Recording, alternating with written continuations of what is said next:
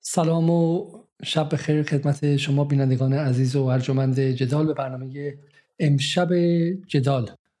دوشنبه 18 دی ماه خوش آمدید. حدود چهار سال پیش در چنین لحظاتی بود که بسیاری از ما نفس هامون در سینه حبس شده بود. نه فقط ما بلکه بسیاری از ناظران غیر ایرانی و غربی هم و نمی‌دانستند که چه اتفاقی خواهد افتاد. ایران وعده داده بود که در انتقام به ترور سردار قاسم سلیمانی موازهی رو از ارتش آمریکا بزنه و این اتفاق حدودا ساعت سه صبح به وقت تهران افتاد و ایران پایگاه عظیم عین الاسد رو در عراق بمباران کرد. چیزی که بسیاری گمان می‌کردند شاید آغاز یک جنگ فراگیر منطقه‌ای اگر نه جهانی باشه و آمریکای ترامپ هم به اون با شدت و حدت پاسخ بده.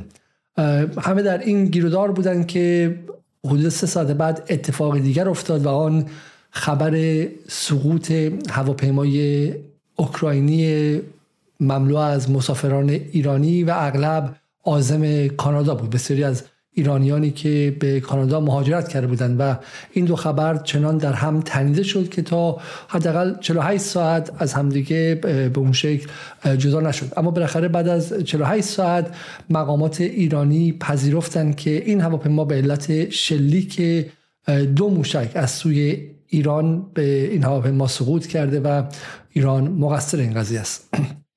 این آغاز یک مجموعه اتفاقاتی بود که چه بسا از آن به عنوان کلیدی ترین رخداد طلاق عاطفی بخشهایی زیادی از جامعه ایران به ویژه طبقه متوسط سکولار از جمهوری اسلامی میشه نام برد و, و افزایش شدید شکاف حاکمیت و ملت. اگرچه خود این اتفاق به تنهایی دلیل نبود اما نمادی شد و تا حد زیادی ماشه شد برای چکاندن آن چیز که چه بسا بعدا در زن زندگی آزادی و تا به امروز اشکال دیگر اون رو می‌بینیم. در این چهار سال روایت های فراوانی از ماجرای شلیک به هواپیمای اوکراینی انجام شده. تظاهرات های فراوانی در اعتراض به حکومت ایران. تا جایی که حامد اسماعیلیون همسر و پدر دو تن از قربانیان این هواپیما به سمبل تغییر نظام جمهوری اسلامی و سمبل براندازی و یکی از چهار رهبر اصلی زن زندگی آزادی تبدیل شد و ده ها میلیون قرامت ده ها میلیون دلار قرامت هم از ایران گرفته شد.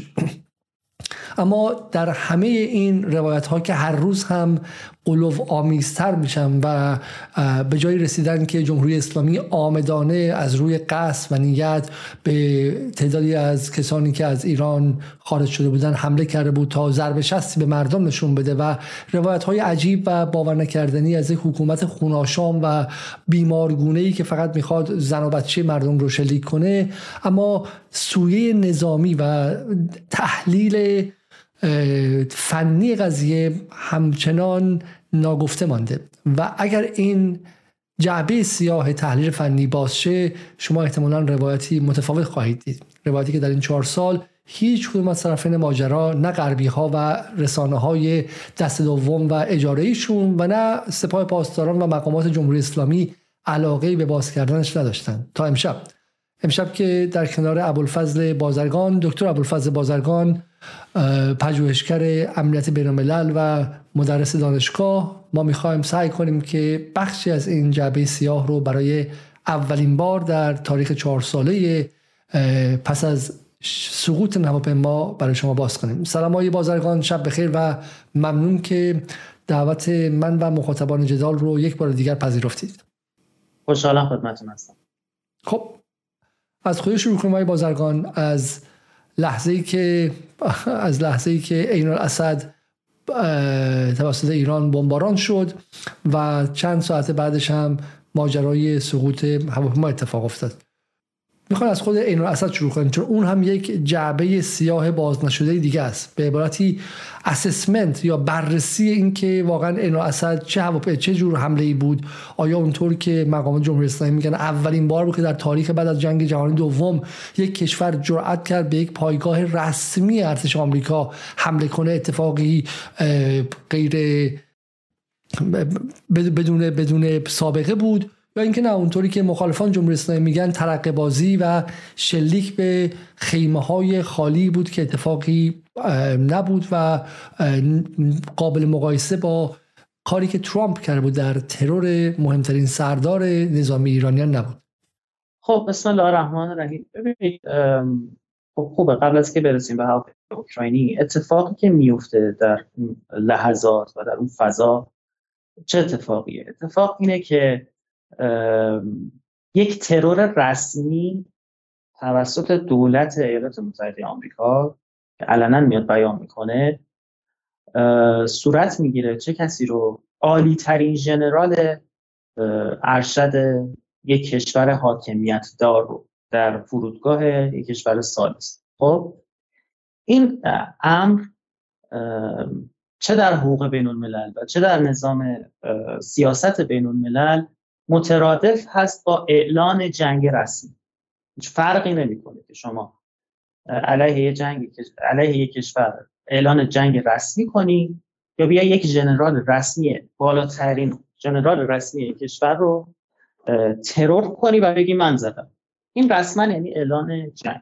خب پس اوضاع یک اوضاع خیلی جدیتر از ترورهایی که امروز داریم می‌بینیم. ترورهایی که در فلسطین در لبنان در سوریه در حتی ایران ترورهایی که داره اتفاق میفته و کسی گردن نمی‌گیره میگه من نبودم یا حالا بعدا داعش میگه من بودم یا مقامات خیلی رسمی پایداری هم نیستن. خیلی فرق می‌کنه با ترور جنرال سلیمانی که فرمانده نیرو قدسه و دونالد ترامپ هم میگه من زدم.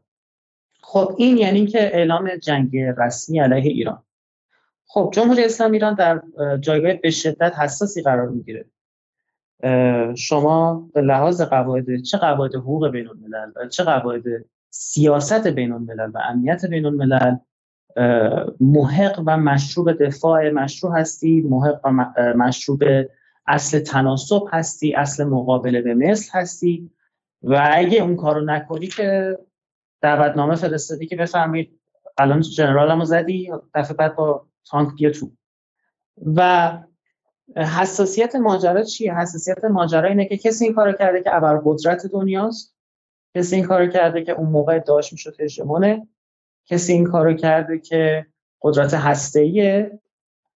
و اصل مقابله به مثل با همچین کشوری هم بالاخره حساسیت های خاص خودشو داره. شما چطور از مقابله به مثل بکنی که در عین حالی که جواب دادی در عین حالی که ایجاد بازدارندگی کردی تنش رو از یه سطحی نگذرونی که وارد یک جنگ تمام عیار بشه ما نباید یادمون بره. دورانیه که ترامپ میگه 52 نقطه فرهنگی ایران رو می‌زنم. ترامپ میگه با خاک اکسانتون می‌کنم. ترامپ اما احسان تهدیدا رو علیه ما می‌کنه. اسرائیل و عربستان هم پشتشن. میگن سر اختاکوس رو تهران باید بزنیم. و تمام اون روزهای به شدت حساسی که ما اون موقع داشتیم. و در این وضعیت ما یک عملیاتی انجام میدیم در پایگاه این الاسد که حالا نیاز به فرصت مفصل داره. حالا امشب برنامه ما درباره مشخصا این الاسد نیست. ولی عملیاتی که اتفاق میفته بله واقعیت اینه که اولین باری که پایگاه رسمی ایالات متحده آمریکا یک حمله جدی میشه. نه این حملاتی که نمی‌دونم هشت شبی و حتی حزب الله و حوسی ها می‌کنن راکت بندازن و نمی‌دونم پهپاد بلند کنن. ما هم 16 تا 18 تا اشتباه نکنم موشک بالستیک قول پیکر و نقطه زن به پایگاه این آمریکا می‌زنیم و یک برنامه ای کاش زودتر یادم بود براتون تهیه کردم میفرستادم. برنامه 60 دقیقه معروف آمریکا گزارش مفصلی همون موقع درست می‌کنه که همه میگن ما موندیم باورم نمی‌شد به حمله مواجه بشیم. یه حمله عادی راکتی که همیشه آشنا هستیم باهاش نبود. و به قولی غیر قابل باور خب اما برسیم به اینکه چه فضایی و چه اتفاقی در هواپیمای اوکراینی میفته شما نکته دارید جان زده یا من؟ برم جلو. نه من داشتم اون 60 دقیقه رو میگشتم. پیدا کنم مدت تو اون برنامه خواستم در این رو اصلا صحبت کردیم و اون فیلم 60 دقیقه هم بی سی نیوزه نه 60 دقیقه سی فارسی. مال سی نیوز 60 دقیقه. من اون رو هم بله اون رو هم ما نشون دادیم با که ساخت مری والش هم هستش. خب چند ساعتی از این قضیه میگذره و یک هواپیما مورد هدف قرار می‌گیره. بذار اول در سطح عادی باز کنیم. گفته میشه که جمهوری اسلامی مقصر در این قضیه تموم شدنی نیستش. همین امروز بی بی سی به شکلی به شکلی قلم آقای حسین باستانی برنامه در مورد این قضیه داره. مناتو برنامه دیگر داره و این قصه به قول معروف این قصه سر دراز دارد. خب و هر به نظر میگم من تو مقدمه گفتم اگه شنیده باشید تبدیل شد واقعا به یکی از حالا مثلا سینما رکس در صد.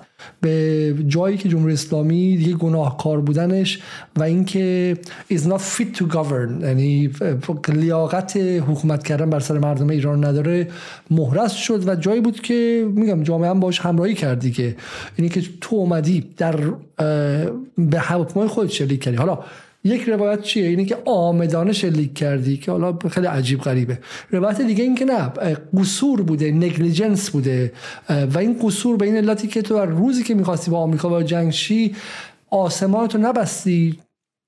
چرا که اگه آسمان تو در واقع آسمان تو نبستی تا اینکه آمریکا جرئت نکنه که به تو حمله کنه دوباره و در واقع تک تو پا, پا تک بزنه. پس تو از انسان ها به عنوان هیمن شیلد یا سپر انسانی استفاده کردی که یه اصطلاح خیلی معروفی در مورد حماس در مورد حزب الله یا در مورد جمهوری اسلامی هم اینه. پس تو عمدن آسمان تو نبستی که آمریکا جرئت نکنه بعد خودت بهشون زدی اشتباه زدی. و این اشتباه زدن هم برای اینکه تو بی سوادی تو رادارات مال هزار سال پیش تو فقط ادعات میشه. همون تصویری که در برادران لیلا می‌بینیم. تو گنده فکر می‌کنین گندلات محله ای ولی نمی‌تونی. تو دستگاه عقب مونده داری که یه سرباز صفر نشسته پشتش با رادار داره شلیک می‌کنه بعد می‌زنه مردم خودتو می‌کشه. بعد جوک ها و اینها مالا بودش دیگه که ایران به غرب گفته که اگه یه بار دیگه واسه شاخشونه بکشین دفعه می‌ذارم ده هزار نفر از مردم خودم می‌کشم غیره و غیره. چون در تلفیق با آبان 98 بود اعتبار در واقع هم اعتماد عمومی رو از بین برد به حکومت و هم واقعا پرستیج و اعتبار حکومتی که سه ساعت قبلش رفته بود به جنگ آمریکا. اینو باید در نظر بگیرید که در یک مرحله ساعت سه شب ایران میاد و با ابرقدرت جهان درگیر میشه و میگه من در حد تو هم هفت صبح اتفاقی میفته که میگن تو یک حکومتی هستی بدبختتر از جهان سوم ترین کشورهای جهان و لیاقت جنب و داشتن رادار هم نداری. موشک هم به دستت بدن. چه برسه بخوای به جنگ ابرقدرت بری.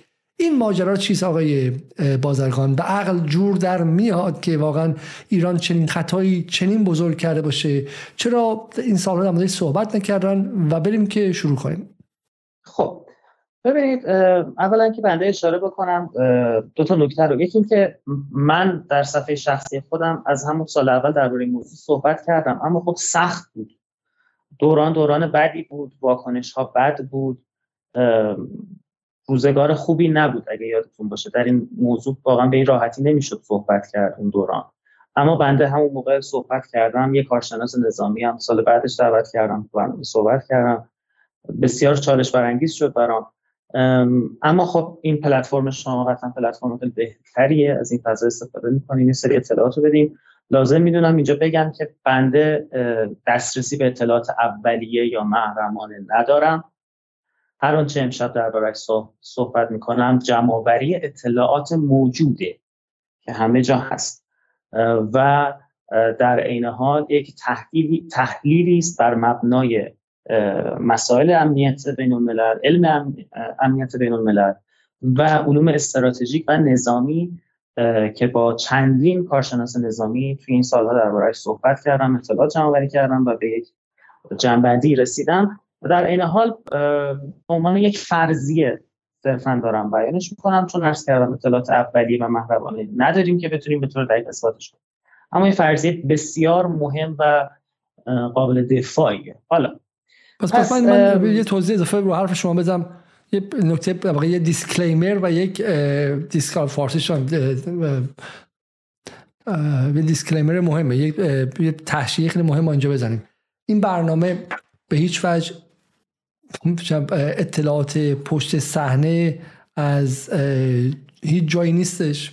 نه آقای بازرگان خبرنگار مخفیه که بس پشت باشه. نه ما ما همیشه در جدال گفتیم که open source فقط و فقط open source با گوگل الان هم که دیگه ChatGPT هم اضافه شده اگه تنبلید خب فقط با گوگل و ChatGPT و خوندن مطالب انگلیسی فارسی و کنار هم دیگه گذاشتن. انقدر مطالب دست اول منبع باز هست که شما نیازمند شنیده ها و گفته های فلان سردار و اون کسایی که بیسیم اینجاست و سر بیسیم جایی به هیچ جا وصل نیستش نیستن. خب همین این نکته ما اول بگیم.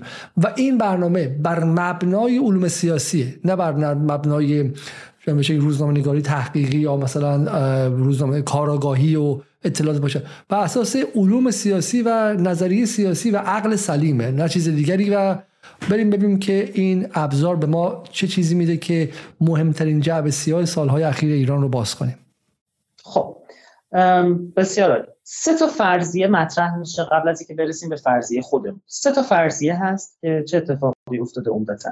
فرضیه اول میگه از قصد زدی. فرضیه که خب اپوزیسیون خیلی داره روش مانور میده و فرضیه که یه جورایی همونطور که شما فرمودین ارتباطش میدن به حالا خونخواهی و حکومت حالا unfit بودن و غیره و غیره. این فرض این که از قصد زده باشه باید دلیلی براش بیاریم. ما باور داریم که دولت ها عقلانی هستن. حالا یه برنامه مجزا انشالله قرار با آقای علیزاده درباره موضوع بریم. دولت ها عقلانی هستن از نفایده می‌کنن دلیل دارن برای خودشون. خب؟ و از قصد نمیان کاری رو بکنن که به ضررشون تموم شه. دانسته کاری رو نمی‌کنن که به ضررشون تموم شه. دانسته کاری رو نمی‌کنن که بقاشون به خطر بیفته. دلیل اینکه هواپیما رو از قصد زده باشه چیه؟ چه سودی براش داشته؟ اون هم زمانی که شاید یکی از بزرگترین دستاوردهای نظامیش رو سه ساعت قبل کسب کرده. زمانی که می‌تونست آبان 98 رو زیر این به پوشش قرار بده زمانی که می‌تونست قدرت نظامیش رو به رخ بکشه و ماها افتخار کنه که بالاخره چهل سال رقابت با آمریکا اینم نتیجهش بود و ما آمریکا رو زدیم و تونستیم بزنیم. چرا باید بیاد هواپیمای خودش رو بزنیم گفته میشه که شاید کسی اون تو بوده اطلاعاتی اون تو بوده که نباید می‌رفته از کشور بیرون. این هم قابل قبول نیست چرا که ما حتی در بدترین حالتش هواپیمای ریگی رو داشتیم. وقتی از امارات بلند شد می‌خواست از مرز ایران بره با اینکه هواپیمای ریگی بود یه تروریست بود اون هواپیما اما جمهوری اسلامی ایران هواپیما رو نزد پرواز بلند کرد پرواز رو نشون یه پرواز خارجی رو به زور نشون ریگی رو پیاده کرد. یعنی اصلا لازم نیست که شما هواپیما رو بزنی که مثلا چهار تا تعداد نخواد بره چهار تا آدم نخواد بره اصلا این مسخره است این اتفاق. و نکته بعد اینکه شما باید در نظر بگیریم برخلاف تصوری که از بیرون داره اعلام میشه شما در دکترین نظامی جمهوری اسلامی نگاه کنید بسیار روی کجالتی ها و خطر افتادن شهروندان عادی بسیار جمهوری اسلامی حساسه. ما در زمان جنگ ایران و عراق در خاطرات بسیاری از نظامیان هست که میگن بارها رفتیم پیش امام و گفتیم که صدام داره شیمیایی می‌زنه داره شهرهامون رو می‌زنه داره تهران رو بمباران می‌کنه. دستور اصل مقابله به مثل بدید. بذارید ما هم بریم شهرها رو بزنیم. بذارید ما هم بریم بغداد رو بزنیم. و امام نمیذاشتن. و می‌گفتن که شما فقط باید بری پایگاه های نظامی رو بزنید. اجازه نمی‌داده این در بعدها در رهبری دوم هم بارها دیده شده چه در جنگ سوریه چه در عراق. و اصلا یکی از مباحثی که من بنده خودم باهاش دائما درگیرم مبحث بازدارندگی اتمیه من باور دارم باید بمب اتم بسازیم. و دکترین نظامی که نه چون سلاح اتمی برای کشتار جمعی استفاده میشه ما نمیسازیمش. و اینو ما باید در نظر بگیریم که اصلا این از قصد زدنه نه با دکترین نظامی جمهوری اسلامی ایران جور در میاد. نه چه منفعتی داشته براش چه سودی داشته چرا باید از قصد بزنی خب فرضیه دوم میاد میگه که خب پس شما انقدر بی به قول شما بی سواد و عقب افتاده و قدرت نظامی ضعیفی هستید که اصلا نمی‌دونید چی شده و ندیدید و به قولی انگار نمی‌دونم تکنولوژی پنجاه سال پیشو دارید توی اتاق نشستید یه رادار مثلا صفحه سبز نقطه توش نشون میده نمی‌دونی کی چی رو می‌زنه. یا مثلا روسیه جنس بنجل بهت فروخته.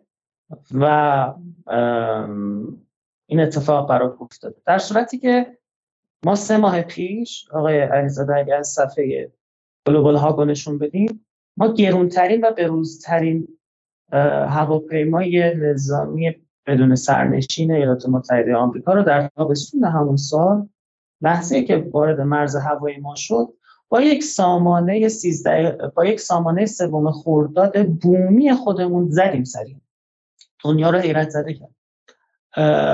و بله یک هواپیمای 220 میلیون دلاری آمریکایی که رادارگریز ضد جاسوسه و ما اینو با یک سامانه بومی خودمون زدیم. و نکته بعد اینکه ما در سه ساعت قبل همین اتفاق هواپیمای اوکراینی بخواد اتفاق بیفته حالا لازم نمی‌دونم برم بشمرم که مثلا صنایع نظامی ما چه اتفاقی داره؟ ما در سه ساعت قبل همین اتفاق پایگاه آمریکایی که پدافند داره پدافندهای آمریکایی اونجا نشستن. مهمترین پایگاه آمریکا در عراقه. ما اون رو زدیم. پایگاهی که می‌تونه پدافندش استفاده کنه و نذاره. شما مثلا الان اسرائیل رو نگاه کن اسرائیل داره پدافند آیرون دومش استفاده می‌کنه که نذاره موشک برسه نذاره راکت برسه. و ما تونستیم این عملیات رو به موفقیت انجام بدیم و موشکات به نقطه برخورد کرده این دلیلش موضوع برنامه امشب ماست که جلوتر بهش می‌پردازیم. پس این فرضیه هم فرضیه خیلی درستی نیست. در رابطه با تور ام هم که اون ازش استفاده شده تور ام یک پدافند روسی دهه 90 میلادی ساخته شده. برای شاید یک دهه یکی از بهترین پدافندهای روسی بوده.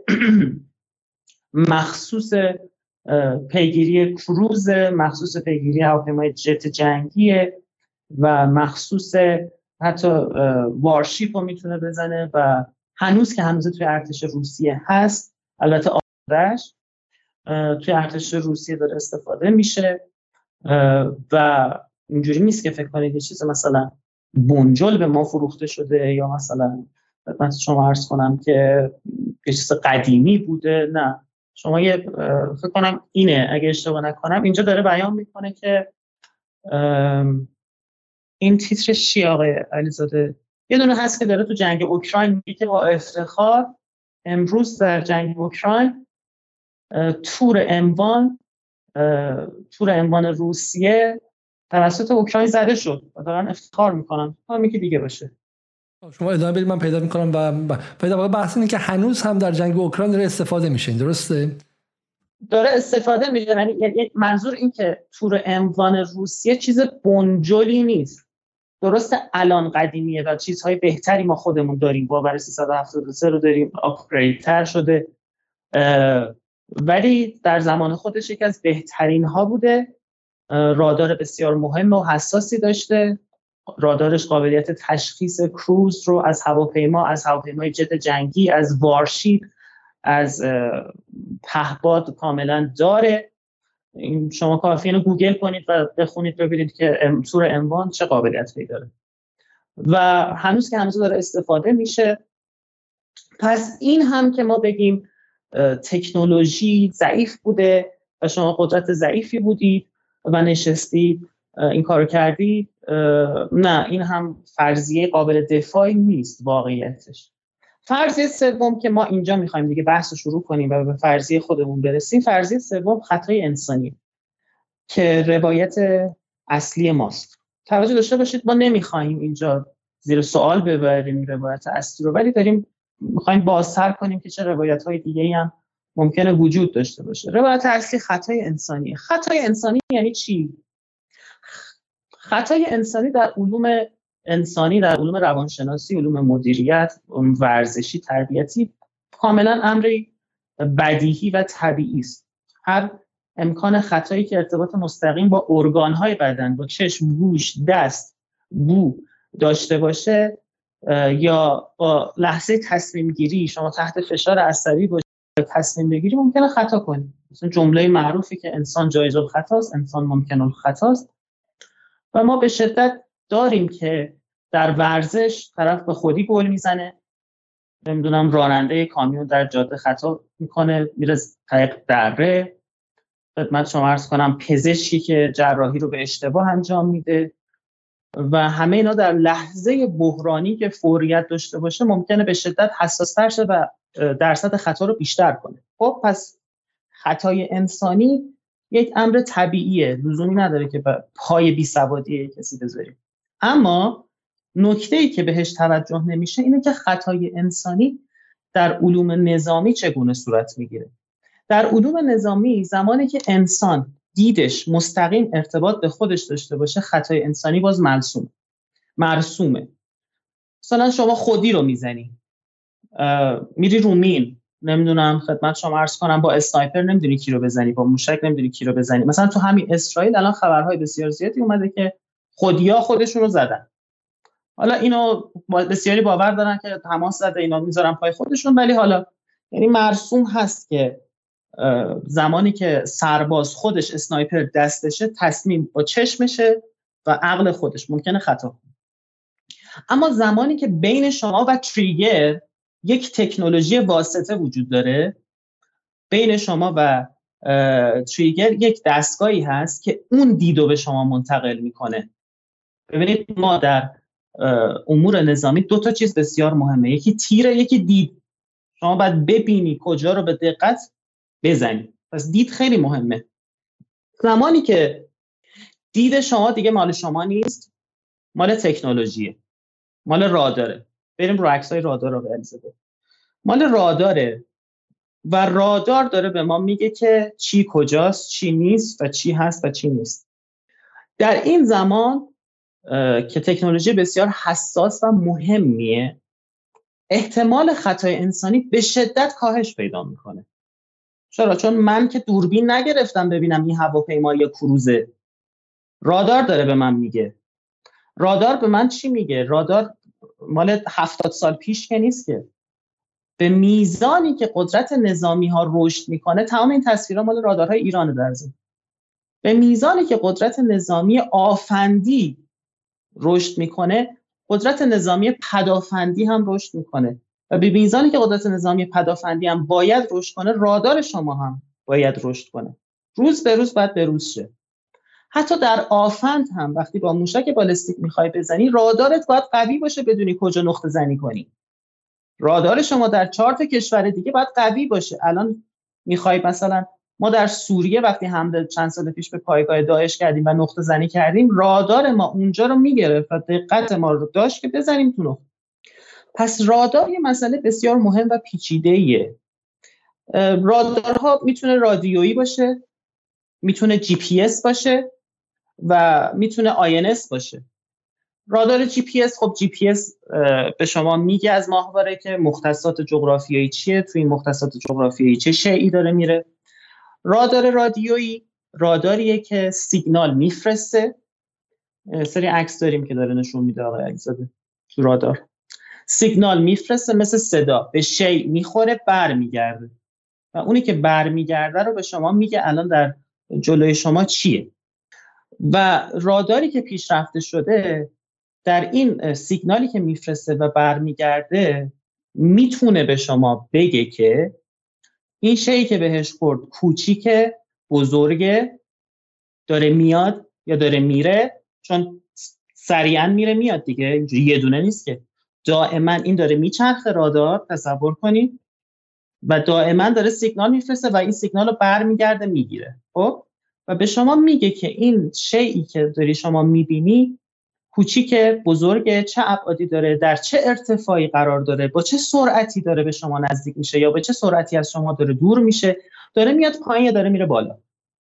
بسیار بدیهی است رادار.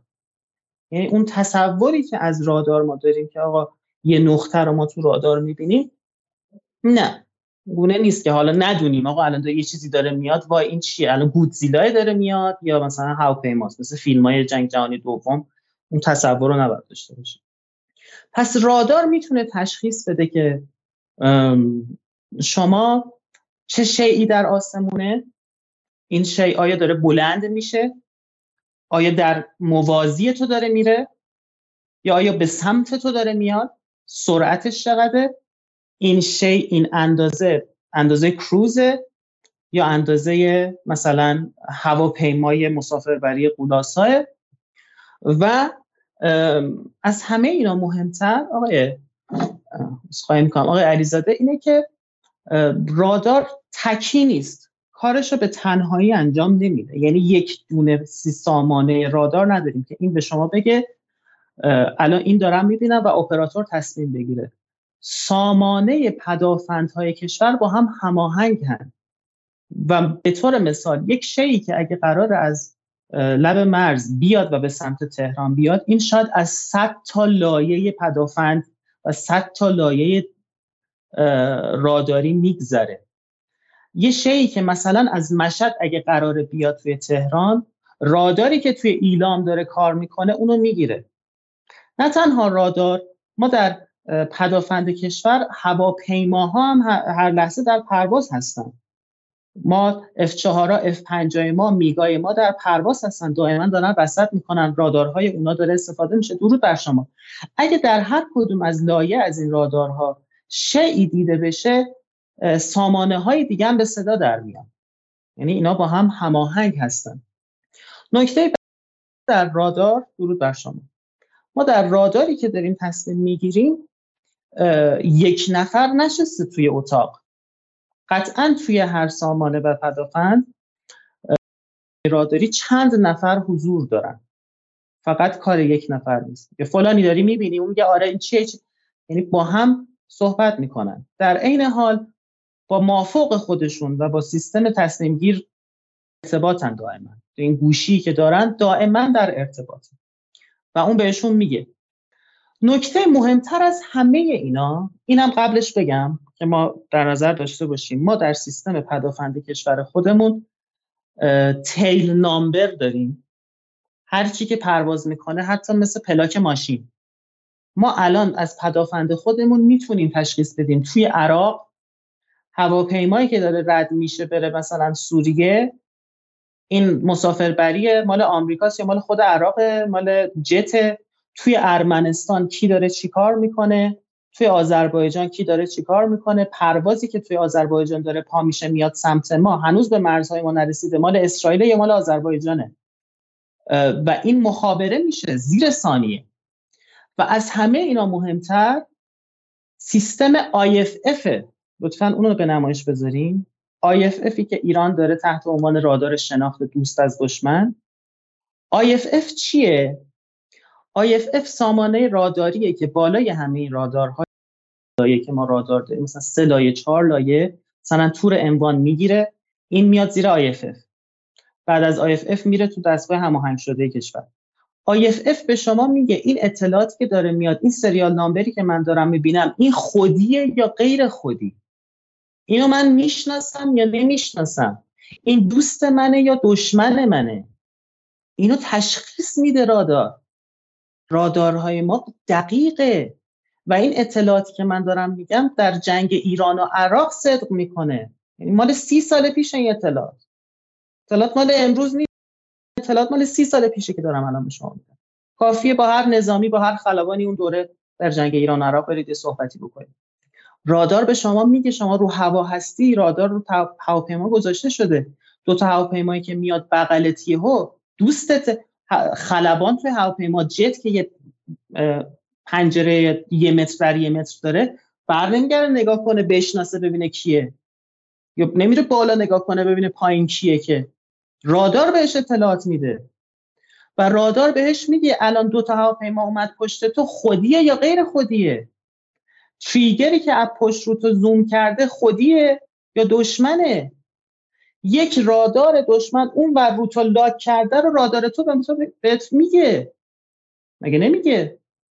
این سیستم اسمش IFF و بسیار هم سیستم مرسومی همچه سیستم پیشرفته نیست که بگیم. ایران هم داره ایران تحت عنوان رادار شناخت بهش میگه. خب؟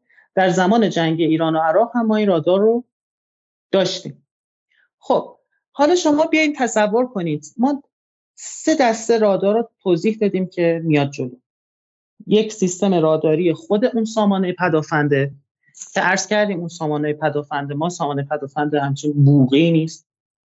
دو این سامانه پدافند میره اون سامانه پدافند تشخیص میده این کروز یا هواپیمای مسافربریه. این داره میاد یا داره میره این داره پا میشه یا داره میشینه. اینو تشخیص میده. دو آیا این خودیه یا غیر خودیه؟ این کیه؟ میگه. سه در سامانه پدافندهای کشور در یک حالت دست جمعی اینا آلارماش کار می‌کنه که این چه اتفاقی داره میفته یعنی کجا پا اومده و همه متوجهش میشن. و سیستم عامل تصمیم گیر اون لحظه آماده است که به شما بگه باید بزنی یا نزنی. حالا این شرایط رو بیایید در نظر بگیرید. در لحظه ای که تو می‌دونی لحظه احتمال وقوع جنگ یعنی چی؟ یعنی پدافند تو یعنی اپراتور تو یک آدم حرفه‌ای این کاره. توی همشری آگهی پیدا نکرده که نمی‌دونم اپراتور پدافند مای 15 میلیون بیاد بشینه پشتش سواد نداشته باشه یا دیگه دوره کارآموزی دیده باشه. یک شغل حساسه. یا آدم دوره دیده است. و در عین حال مهمترین کار رو اون شب گردنشه. می‌دونه. یعنی در عین اینکه فشار روشه در عین حال آگاهه که کار حساسیه و آماده است پدافندش درست کار می‌کنه رادارهاش درست کار می‌کنه. شما در این لحظه سوال مطرح میشه. خطای انسانی در این وضعیت یعنی چی؟ من وقتی که این خبر رو شنیدم تو کتم نرفت. هم یعنی چه خطای انسانی؟ مگه هواپی... مثلا هواپیمای جنگ جهانی اوله که اسلحه گذاشتن روش اونم مثلا رو چیز نشسته داره با دوربین نگاه می‌کنه. خطای انسانی وقتی شما رادار داری وقتی پدافند قوی داری یعنی چی؟ و باید در نظر داشته باشیم اون شخصی که داره این تهدید رو می‌بینه و می‌دونه هر لحظه ممکنه. الان ما اینو رو زدیم. آمریکا هر لحظه ممکنه جواب بده و می‌دونه که تمام پایگاه های منطقه آماده باشه.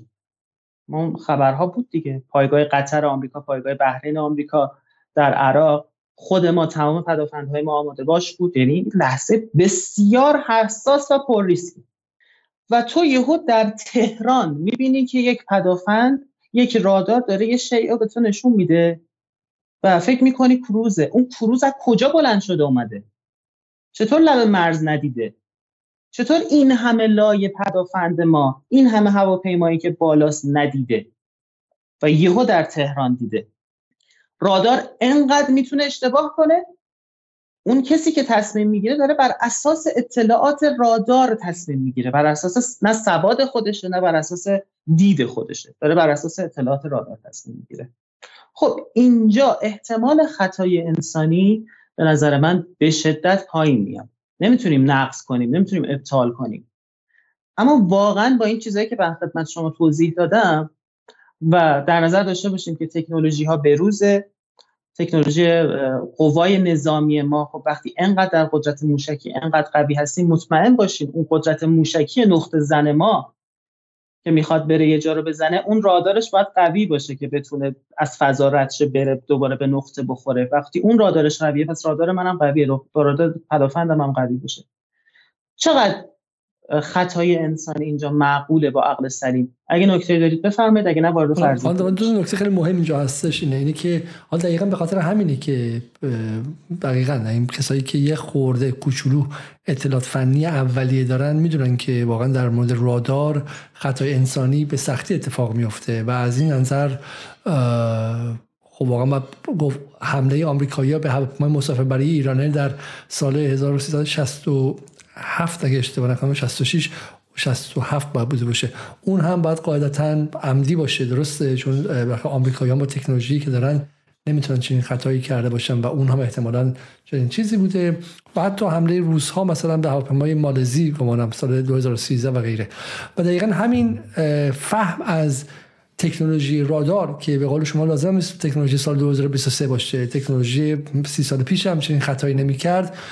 یه چیزی که دلیل میشه که میگن نه پس جمهوری اسلامی عمدن زده. خب یعنی در واقع هم خدا رو می‌خوان هم خرما رو می‌خوان. ما به میگیم the logic of borrowed kettle توی فلسفه روانکاوی منطق کسری آریه‌ای که چند تا چیز همزمان میاری و همشون ناقض همدیگه است. خب و اینه که آقا عمدن زده چون می‌خواسته شهروند خودش رو بکشه قدیمیه و عقب مونده از رادار جدید نداره. خب می‌خوای سه تا استدلال میاری که سه تاشون تقویت کنه حرف تو ولی ستاشون همدیگه رو نقض می‌کنه. ولی یه نکته دیگه من بگم اضافه کنم به حرفهای بازرگان. من امروز که این برنامه رو داشتیم آماده می‌کردیم برای ایجادش من دنبال مثلا فیلم ها و عکس های چیزی بودم که در طی برنامه نشون بدم یک چیزی کشف کردم. یک چیز خیلی ساده که من تا این لحظه نمی‌دونستم. خب من در طی برنامه جدال بودش که دانش فنیم در مورد بحث تسلیحات ایران بالاتر رفت و غیره. و خیلی اهل تسلیحات نبودن. برخلاف بازرگان که پدرشون گمانم نظامی بوده. درسته؟ بسیار خوب. و حالا من میگم خانواده بودوشم خیلی نظامیگری و اینها علاقه نداشت. ولی من تو این برنامه فهمیدم که ایران خب تکنولوژی موشکیش واقعیه. اینا واقعا پروپاگاندا نیست و غیره. و امروز چیزی فهمیدم که تکنولوژی راداری ایران هم در حد تکنولوژی موشکیش یک چیزی که نقل محافله.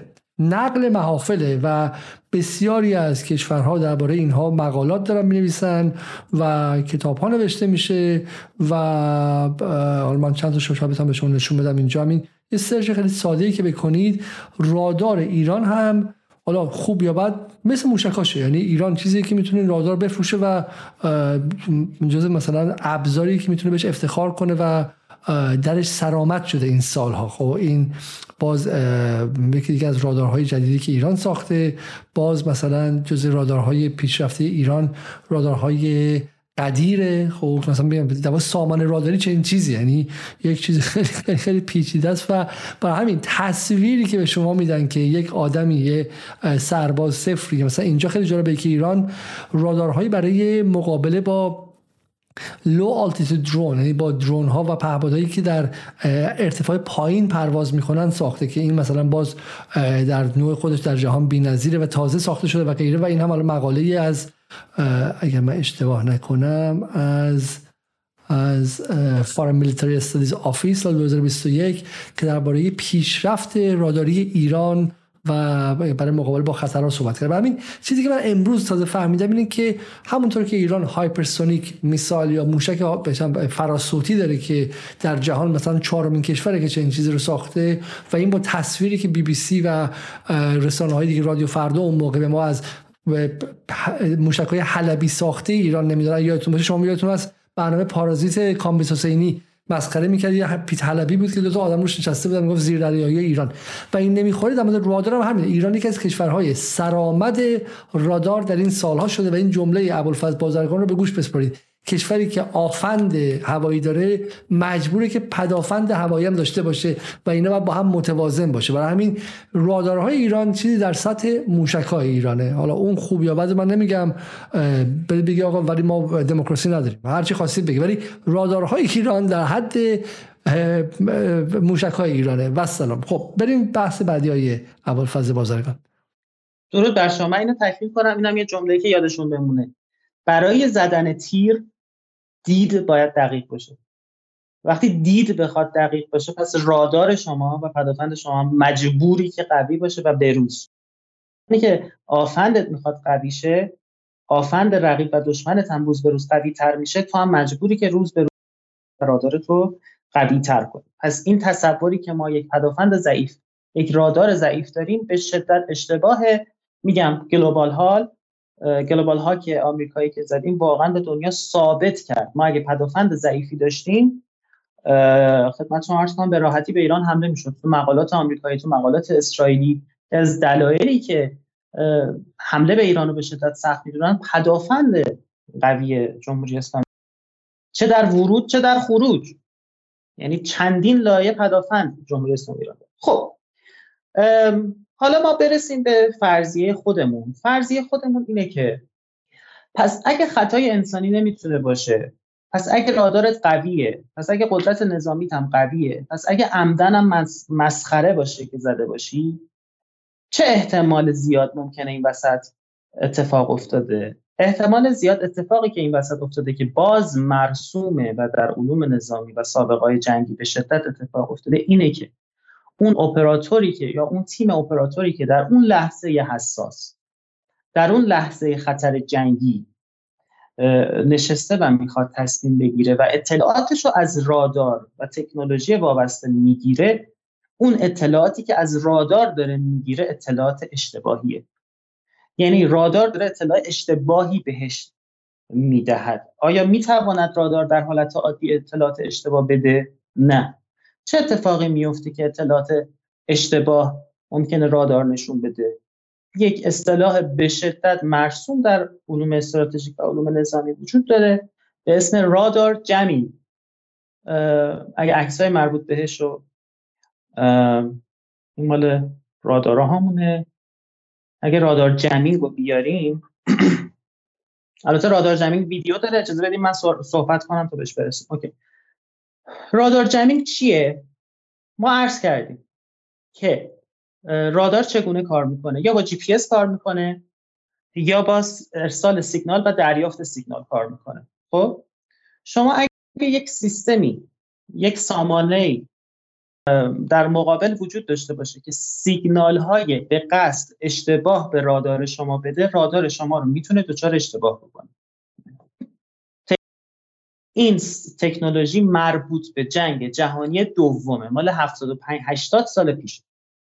یعنی در جنگ جهانی دوم کشورهای مثل بریتانیا و آلمان از این تکنولوژی استفاده می‌کردن که رادارهای هم چه زیردریایی هاشون چه هواپیماهاشون رو به اشتباه بندازن.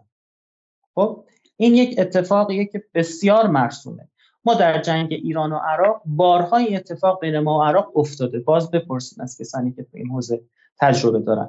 چه عراقی علیه ما می‌کردن؟ چه ایران علیه عراق می‌کرد؟ یعنی jam می‌کنی رادارشو اون هواپیما یا اون پدافند رو به اشتباه می‌زنی یه نقطه دیگه بهش نشون میدی. یا به اشتباه یه شیء دیگر رو فکر می‌کنه یه چیز دیگه است یه جا دیگر رو می‌زنه یا هیچی نمی‌بینه و شما میری حمله می‌کنی.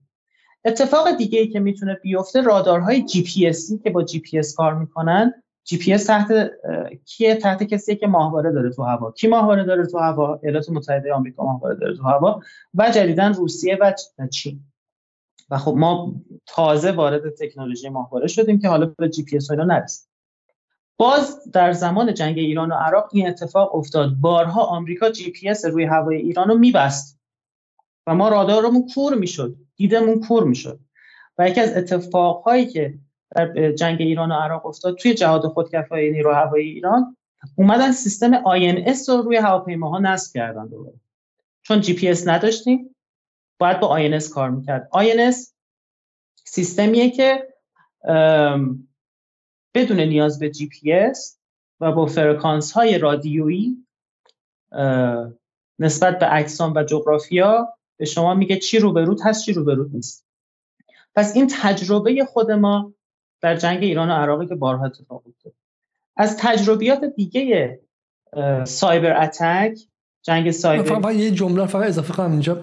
و اینکه الان مخاطب فکر جی پی اس چیز مثلا جدیدیه چون الان توی مثلا موبایل ها اینا هستش. جی پی اس به 1973 برمیگرده و استفادهش برای شهروندان 1980 این سال 59 60 بوده برای همین در دهه 60 شمسی که ایران عراق می جنگیدن این خیلی خیلی عادی بوده و حالا بعدا دیگه خیلی ابتدایی شده که دست هر چم نوجوانی هم تو موبایلش هست. بله. پس شما می توانی این اینی که دارم میگم یه تکنولوژی به شدت ساده مال مربوط به گذشته است. که شما رادار رو به خطا بندازی با سیگنال اشتباهی که براش میفرستی یا هکش کنی ویروس بفرستی وارد سیستمش. انواع اقسام مدل‌ها داره. خب روز به روز پیشرفته تر شده. و یا از کار بندازیش و در مورد بسیار البته سخت و گرانش مثلا میگن شات اتک بهش بزنی یعنی شما حتی کنترل پدافند و سیستم سامانه دفاعی رو بگیری دست خودت که البته این کار بسیار پیچیده سخت و گران نیست ولی وجود داره در حوزه نظامی در نیروهای نظامی وجود داره و داره استفاده میشه. مثال هایی که بخوام بزنم برای عزیزان که تصور نکنن که این مثال هایی که بخوام بزنید یه لحظه قطع شدید از اونجا ادامه بدید. مثال هایی که بخوام چون عزیزان ممکنه و حرف از من خودم در صفحه خودم بارها در مورد جنگ سایبری که صحبت می‌کنم عزیزان فکر می‌کنن داریم درباره فیلم ترمیناتور صحبت می‌کنیم. یا نهایتا جنگ سایبری ارتباط داره به سرقت اطلاعات یا دزدی اطلاعات یا ویروس وارد کنن یک کاری رو از, از کار بندازن مثلا پمپ بنزینای ما رو از کار بندازن یا مثلا برق جای رو قطع کنن مثلا. در سایبر در حوزه نظامی اون سند امنیت سایبری ایالات متحده آمریکا رو که نشون بدیم کاملا استفاده های نظامی در حوزه سایبری میشه. یعنی آلمان استراتژیک چندین ده هست که اعلام می‌کنن حوزه حوزه جنگ در روابط بین الملل دیگه به شکل سنتی فقط مربوط به سه حوزه زمین، هوا و دریا نیست. بلکه دو حوزه جدید هم اضافه شده فضا و سایبر. یعنی الکترونیک وارفیر به عنوان یک عملی. این با اون جنگ ترکیبی و جنگ هیبریدی فرق می‌کنه جنگ اطلاعاتی و فرهنگی.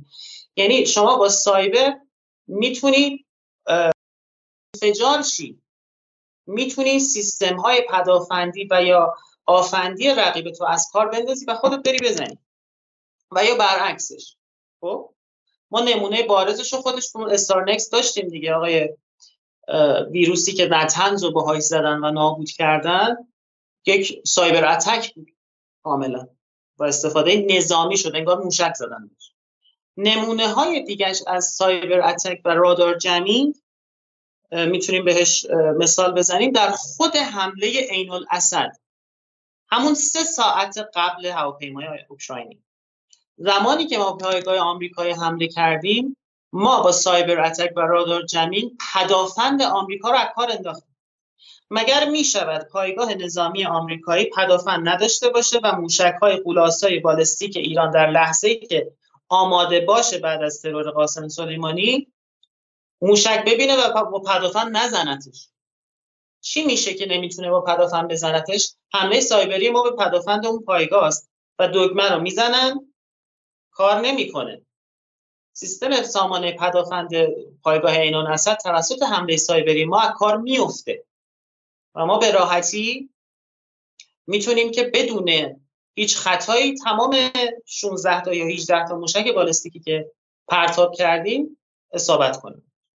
نمونه دیگهش که این اینو اینو در صحبت شده این در, در توی منابع غربی کسی بهش اشاره کرده این اتفاق مهمیه. اینکه ایران تونسته باشه به شکلی رادارهای آمریکا رو متوقف کرده باشه. من تصویری از استاکسنت هم به شما دارم نشون میدم اینجا و بالاخره من توصیه می‌کنم که فیلم زیرو دیز رو حتما دوستان ببینم فیلم بسیار مهمیه و اولین بار هم بود که در مورد اونجا صحبت شد با اعضای NSA هم صحبت کردن اونجا و برنامه زاست فیلم مهمی است ولی ببینید که میگه اولین جنگ سایبری کلان در تاریخ هم هستش که استاکسنس که توسط اسرائیل علیه ایران استفاده شده. ولی این نکته که ایران و در واقع به نکته من بگم اینجا. اگر بمباران هوایی شهرهای تهران توسط آقای صدام حسین خداوند لعنتش کنه دلیلی شد که ایران به دنبال ساخت موشک رفت و ایران تبدیل شد به قدرت جهانی در سطح موشکی. کاری که اسرائیل با ایران سال 2010 چون دورمنت یا دورمنت و خوابالود اینا رو مخفیانه خزنده. اینا رو این ویروس استراکسن به صورت خزنده وارد سیستم ایران تو نتنز کردن و بعد از مدتی بودن 6 ماه طول کشید که عملیاتی شد و کارش هم این چه بود که سرعت سانتریفیوژا رو به خیلی زیاد مثلا از هزار در ثانیه مثلا بشن به دو هزار تا میبود و این سانتریفیوژا پوک می‌شدن و میریختن و خب خیلی بچه کشته شدن اونجا. خیلی از دانشمندای هسته مهندسانی که نتانس سونامی سرطان اومد اونجا برای سالها. ولی استاکسنت باعث شد که ایران بره به دنبال جنگ الکترونیک و جنگ سایبری. یعنی علت این که خیلی معتقدن ایران که از پنج کشور مهم جنگ سایبری در جهان در حال حاضر بلایی که اسرائیلیا سر ایران آوردن سال 2010 تا 2012 به قول آقای آقازاده که اون موقع رئیس انرژی اتمی بود تو همون برنامه زیرو دی تو همون مستند درخشان زیرو دیز میگه که ما نمی‌دونستیم میدیم که این سانتریفیوژ فرو میریزن چون خودم ساخته بودیم دیگه. تکنولوژی بومی بود کسی بهمون نده بود. و ماها و ماها و ماها طول می‌کشید هی دوباره از اول میساختیم و بعد دوباره خراب می‌شد و نمیفهمیدیم از کجا. به مغزشون خطور نمی‌کرد که این یک ویروس کامپیوتری که از بیرون وارد دستگاه شده و غیره و غیره.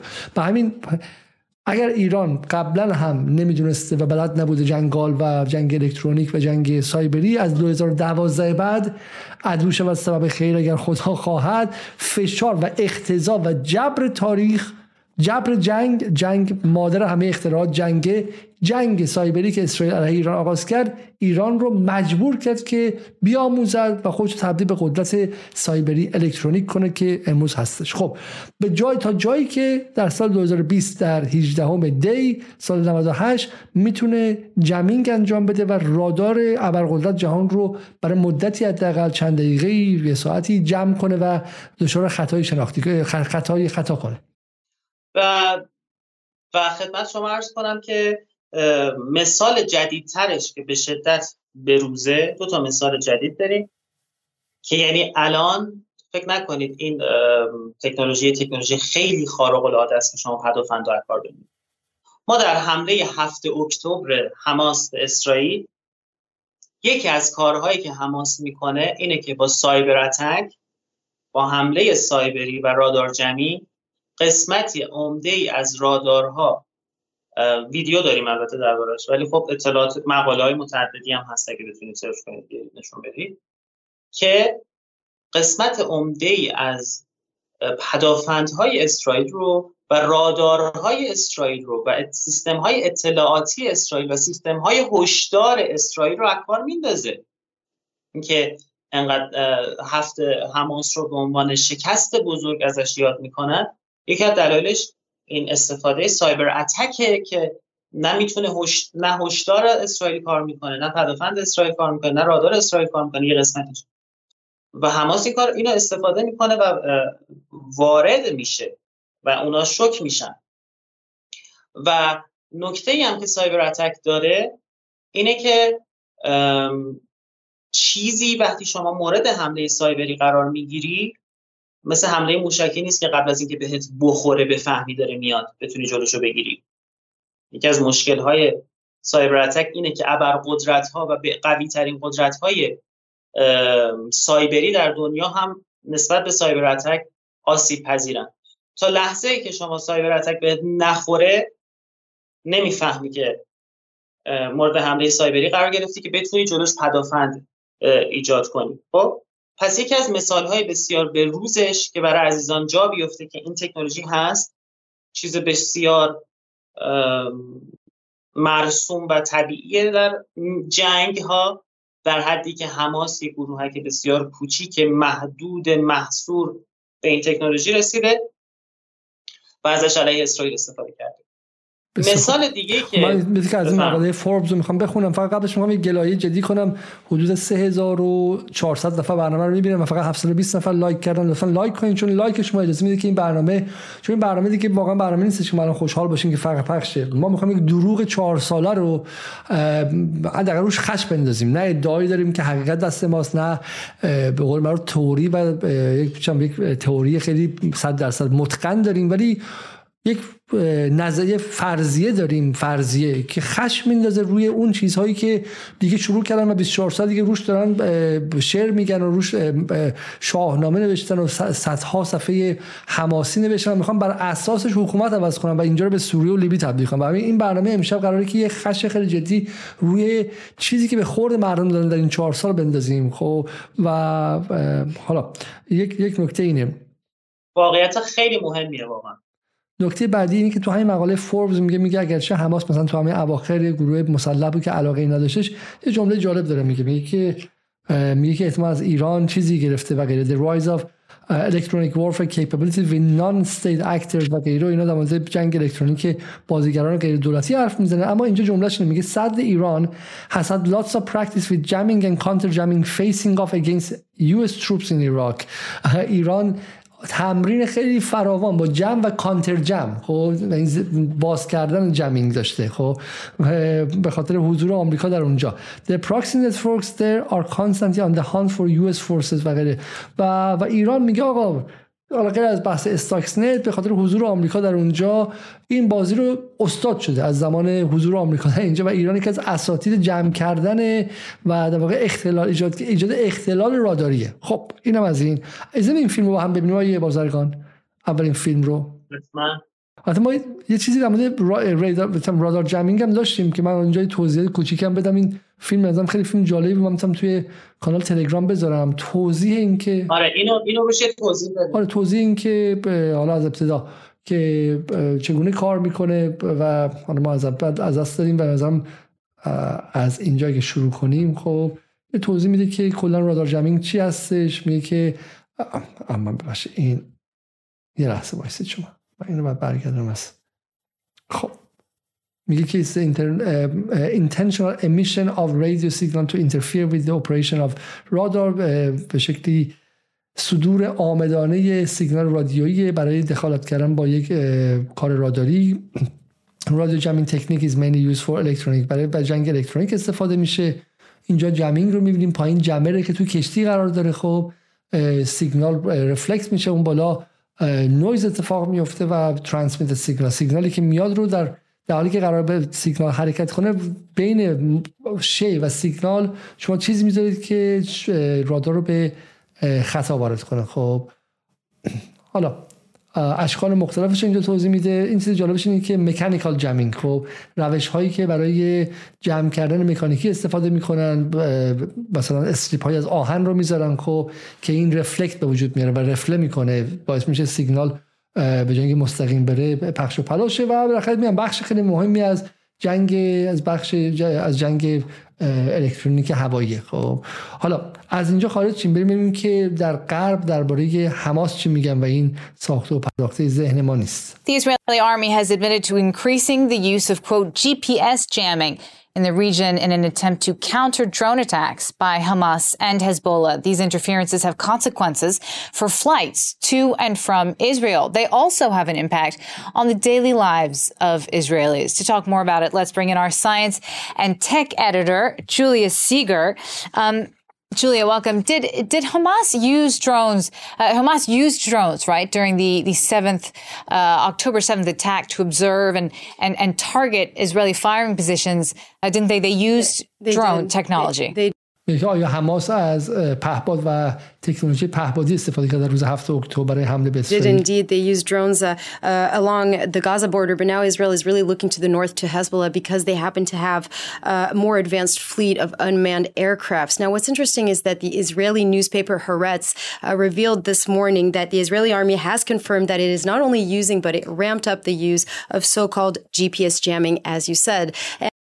و حالا میگه که فقط بحث حماس این بحث نگرانی از حزب الله است ولی امروز هاایرس نوشته که اسرائیل جی پی اس جمینگ رو توسط حماس دیتکت کرده و و این خیلی نکته عجیبیه particularly to counter those drone attacks now how does it actually work well a GPS receiver let it be on a cell phone on a ship or uh, on an aircraft is going to actually receive simultaneously and we have a, a diagram that we can maybe uh, take a look at but it's going to receive simultaneously these signals coming from satellites in space um, اشتباه گفتم اسرائیل داره از جی پی اس جمینگ چون با کمک آمریکا احتمالاً استفاده استفاده می‌کنه که بتونه drone ها و لوازم حزب الله رو به شکلی کشف کنه. حزب الله و حماس رو کشف کنه. برای حماس و حزب الله از جی پی اس استفاده می‌کنن که به اسرائیل حمله کنن و اون از اختلال در جی پی اس استفاده می‌کنه. خیلی رسما هم در فضای آزاد در صحبت می‌کنه و بهش میباله و امر رسمیه. در واقع هدف آیه بازرگان نشون داره این فیلم اینه که آ جی پی اس جمینگ و رادار جمینگ چیزی که انجام میشه مثل نقل و نبات. درسته؟ بله. Signals, it's then going to be able to calculate uh, its exact location and also its altitude. And that's going to help it then be able to identify the target or the location is trying to, to reach. Now, uh, of course, you can jam that signal thanks to what we call a GPS jammer. So what does it actually look like? It's a really small device. And once again, we're going to be able to see uh, one of them.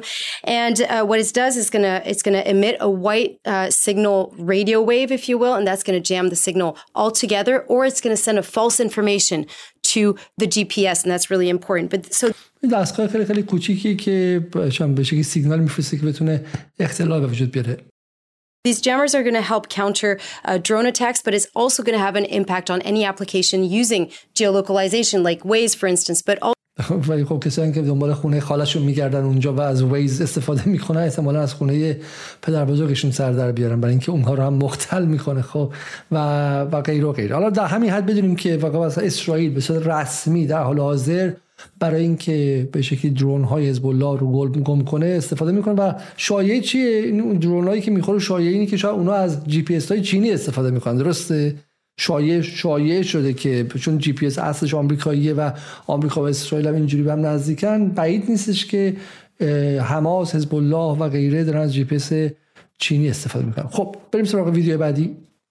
ویدیو بعدی که بسیار بسیار ویدیو مهمی هست. مثال دیگه ای که در امروز چقدر radar jamming و electronic warfare جنگ الکترونیکی یا جنگ سایبری به حالت بسیار طبیعی و نرمال تو روز روشن داره استفاده میشه.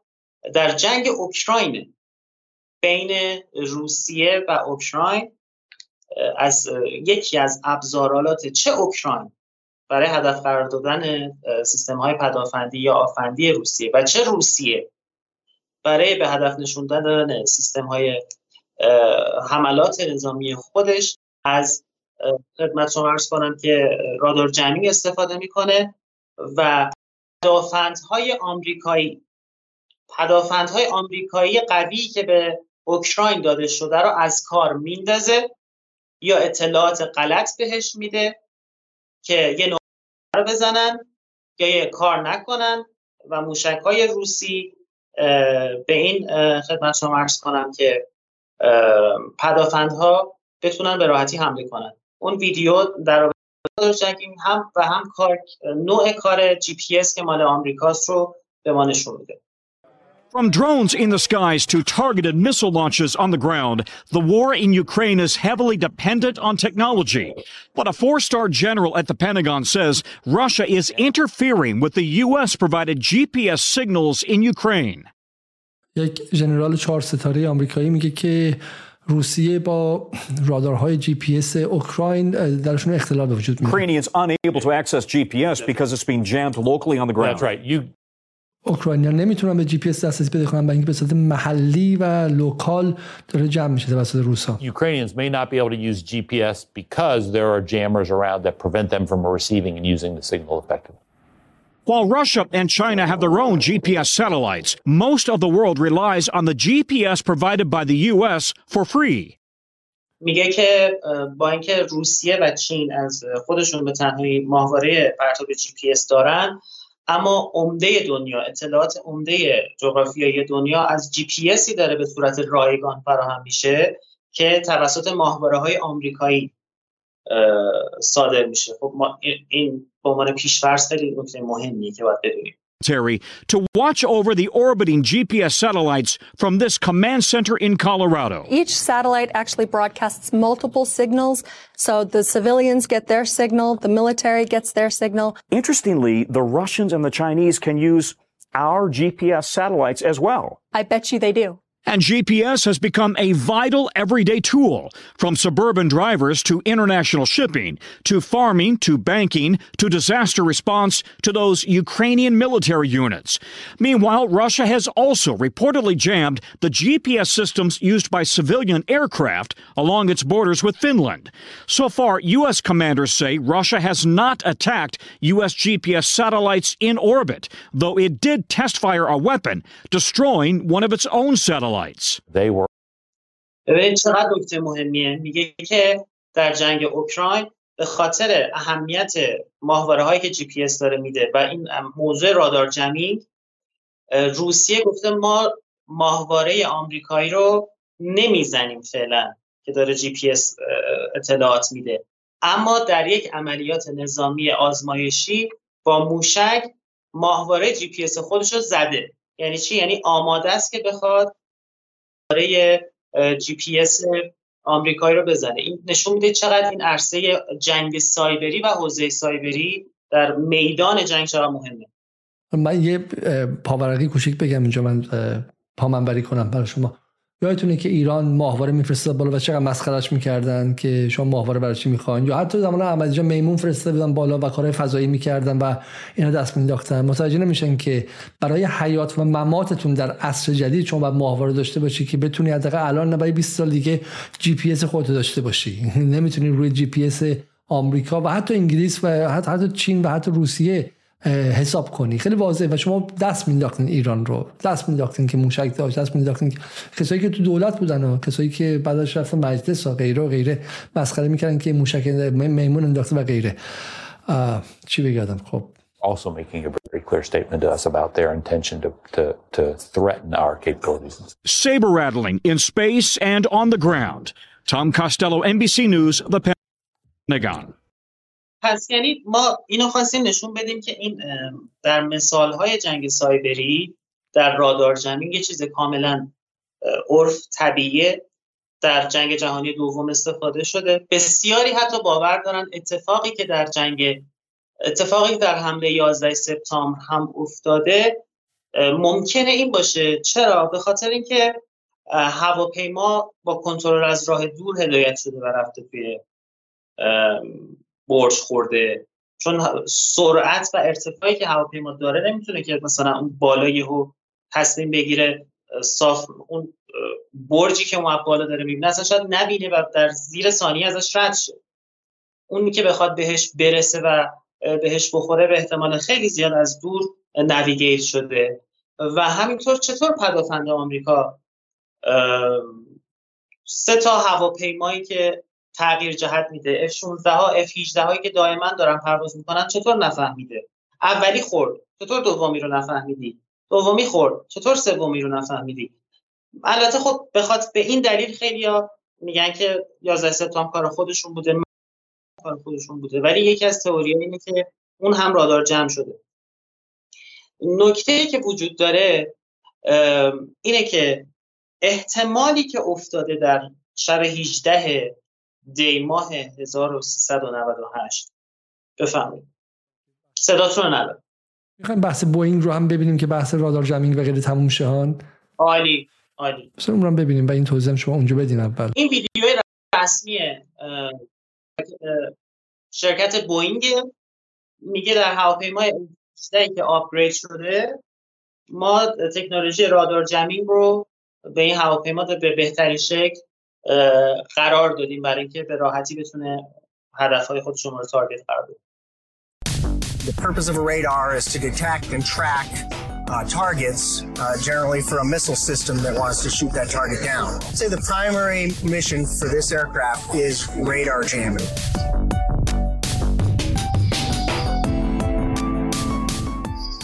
The EA-18G is a, a, new aircraft. It's an electronic warfare aircraft built for the Navy. It's a variant of the FA-18 Super Hornet. We have added electronic warfare receivers and jammer systems to turn this into the premier electronic attack uh, aircraft. Being a strike fighter platform, it has a self-protect capability. It's automated a lot of things that we used to have to do manually. It has navigation capabilities for helping the aircrew do the job they do.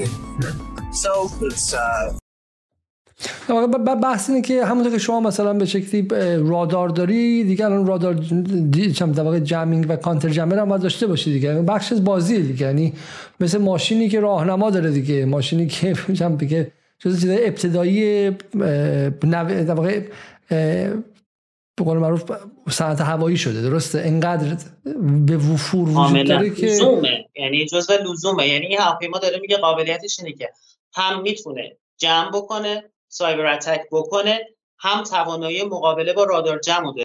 رادار جمع اگه روی این هواپیما بکنی این هواپیما روش اثر نمی‌کنه. خب بقیهش دیگه تبلیغات خود هواپیماست. و بریم به جمله خیلی مهم. من بایدن داشت. می‌خوام اونم ببینیم. پس اونم اون که فوق العاده است کلیدی است But I think it's more likely we're going to end up as if we end up in a war. این درست قبل از جنگ اوکراین درسته سال 2021 درسته بله بله اواخر 2021 A real shooting war with a major power. It's going to be as a consequence of a cyber breach of great consequence. And it's increasing exponentially, the, the, the capabilities. ماجرا این چی بودش یادم که خیلی کنگره و سنا مرتب درباره خطر حملات افزایش حملات سایبری روسیه انذار می‌دادن اون موقع درسته؟ در حقیقت اتفاقی که داره میفته چون این نیاز به توضیح داره برای بعد از اینکه هواپیمای اوکراینی چی شد اونجا می‌خواستم توضیح بدم ولی اشاره کوتاه می‌کنم. ببینید چون بازدارندگی بین آمریکا و روسیه کامله احتمال وقوع جنگ در حوزه‌های هسته‌ای دریایی زمینی و هوایی بسیار پایینه. اما در دو حوزه احتمال در در این دو حوزه بسیار زیاده. یک حوزه و حوزه سایبری که هر دو هم هم افزایی می‌کنن. همین که شما در فضا ماهواره رو بزنی این یعنی هم در جنگ سایبریه هم جنگ فضایی. و حرفی که بایدن داره می‌زنه خطر توانایی افزایش توانایی سایبری روسیه است که این افزایش توانایی دیگه از هک کردن و سرقت اطلاعات احتمال وقوع جنگ داره. یعنی در این حوزه ممکنه که ما و میگه که ما یعنی آمریکا با روسیه ممکنه وارد یک جنگ تمام ایار سایبری یعنی یک جنگ سایبری که با ابعاد نظامی و پیامدهای نظامی کامل جدی داره بشیم می‌خوای یه ویدیو دیگه هم درباره جنگ سایبری هست آقای علیزاده اونم نشون بدیم که دیگه agree that such a conflict will be fought in all dimensions possible. However, with an astonishing amount of modern equipment dependent on the electromagnetic spectrum, electronic warfare might as well. When talking about modern conflict, most agree that such a conflict will be fought in all dimensions possible. However, with an astonishing amount of modern equipment dependent on the electromagnetic spectrum, electronic warfare might as well be in the forefront of it all. But what exactly is electronic warfare? Let's find out in this week's episode of Explained.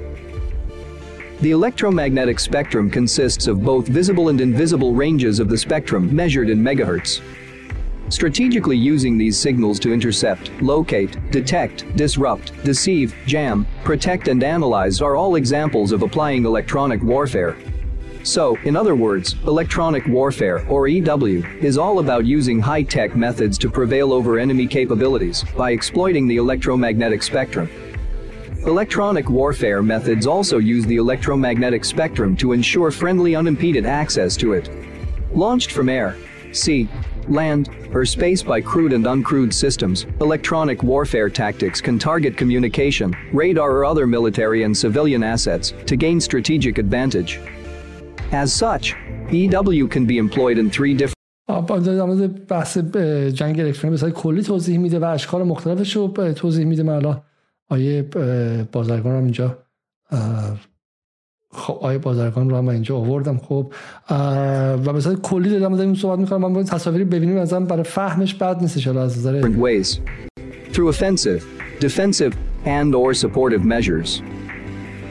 The electronic attack or EA involves offensive use of directed energy, electromagnetic energy or anti-radiation weapons. The main intent is to degrade, neutralize or destroy enemies' combat assets that include personnel, facilities or equipment. The practice most commonly referred to as jamming on radar or communications systems belong to EA. This type of EA manipulates the electromagnetic spectrum to override radio transmissions or send false information to interfere with the enemy's ability to exchange information. Anti-radiation weapon systems use the electromagnetic spectrum to follow signals and directly destroy enemy broadcasting systems.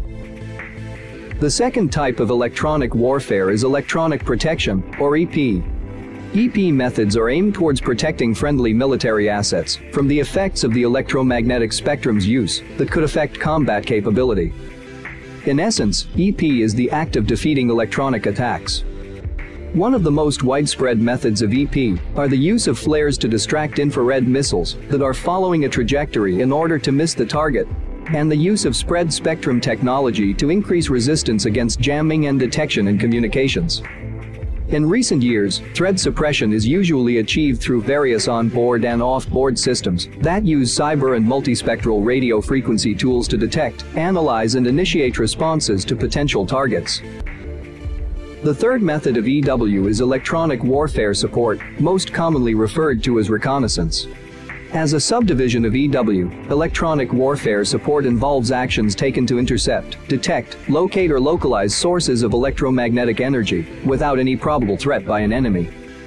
As the name suggests, this type of EW method focuses on immediately recognizing, prioritizing and targeting threats to support battlefield commanders. In recent years, electronic warfare support has evolved to incorporate a wide range of different processes and sub-methods.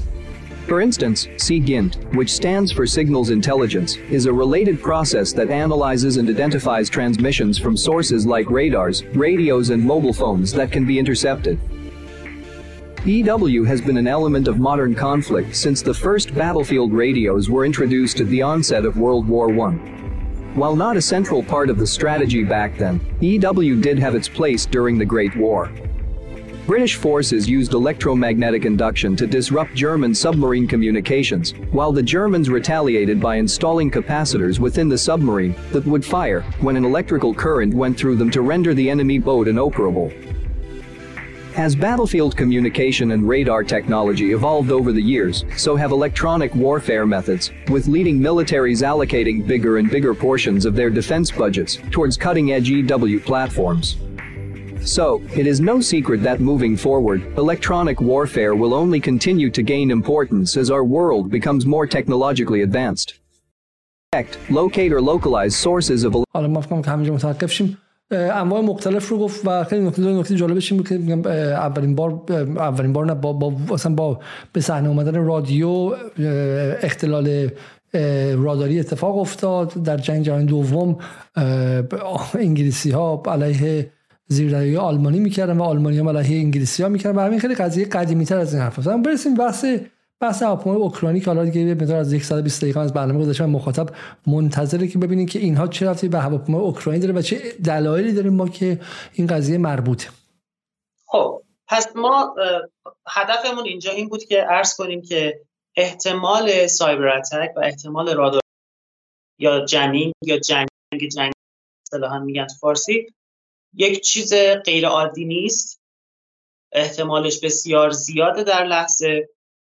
و خطای انسانی در حقیقت مربوط به راداره. رادار خطا نمی‌کنه اما رادار ممکنه که مورد جمع قرار بگیره هک بشه سیگنال اشتباه بهش بده و راداری که درست شده که به شما بگه دوست و دشمنت کیه کروز و هواپیمای مسافربری کدومه؟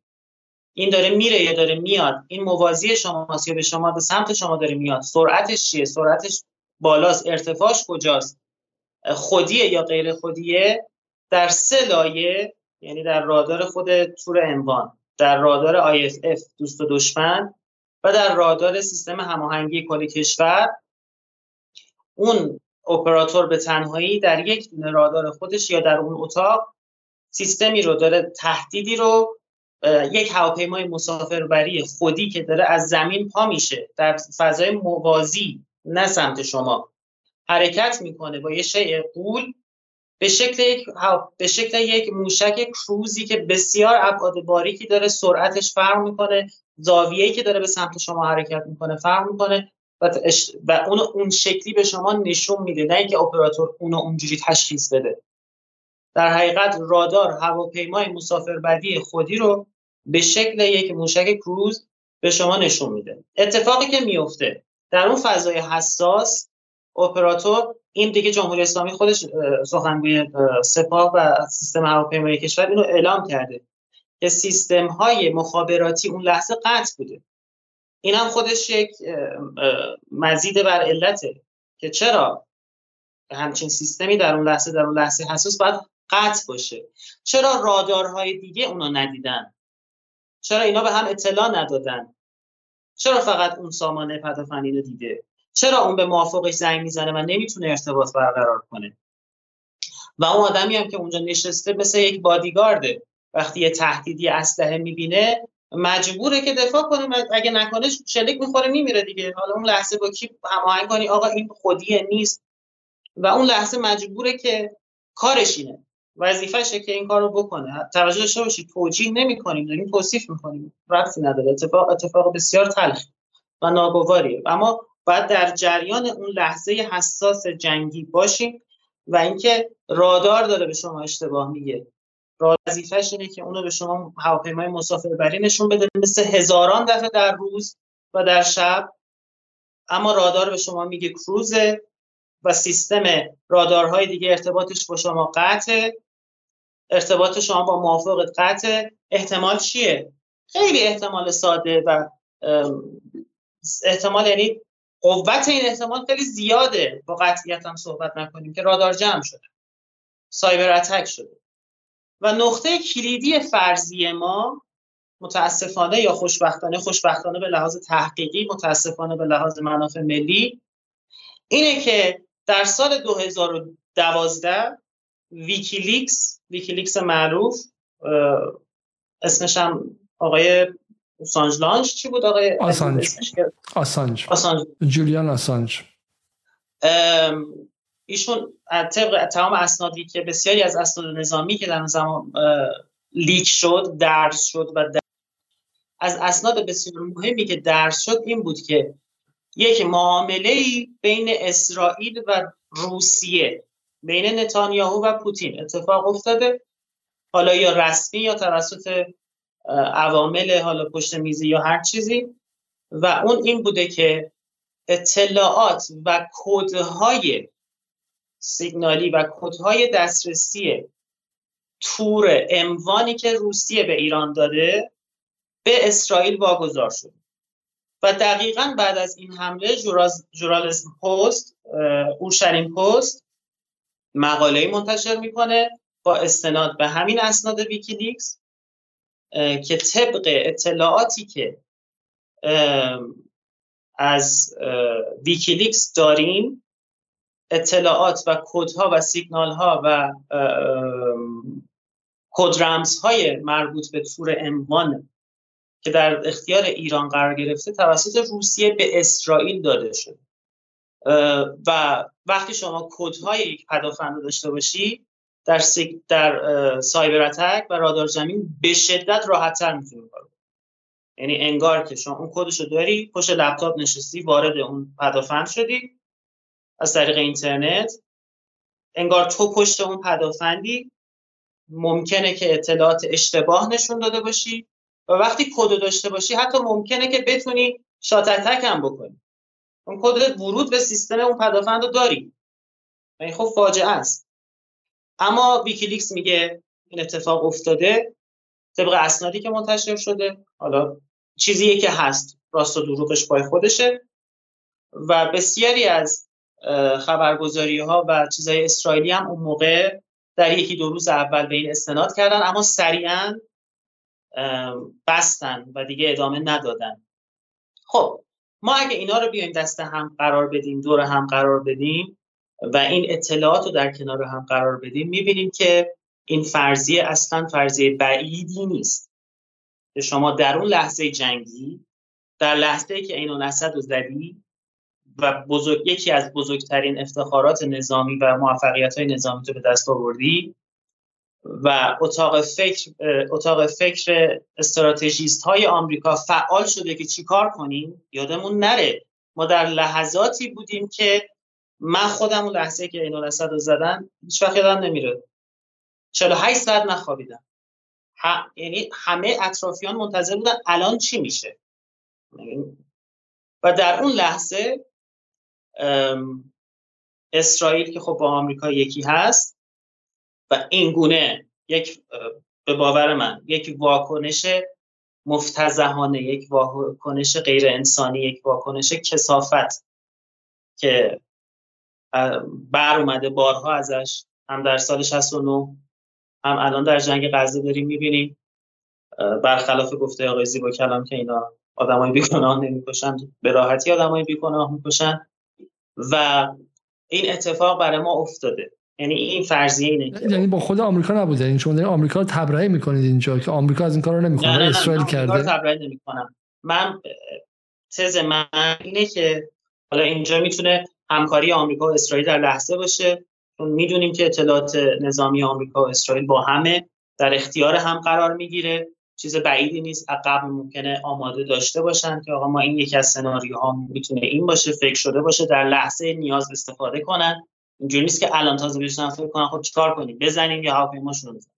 سناریوها آماده چینی شده آقا. اونجا آسیب پذیرشون اونجاست اونجا می‌تونیم حمله کنیم. یعنی اینا اتاق فکرها آماده است استراتژیست ها آماده هستن.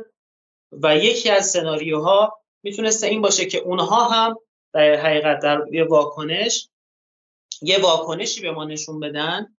حالا جلوتر توضیح میدم چه اتفاقی میفته که اونا هم پاشون به یک جنگ تمام ایار در منطقه باز نشه. نقطه کلیدی دیگه هم که اینجا وجود داره که سناریو این فرضی منو قوی تر می‌کنه اتفاقیه که دو هفته بعد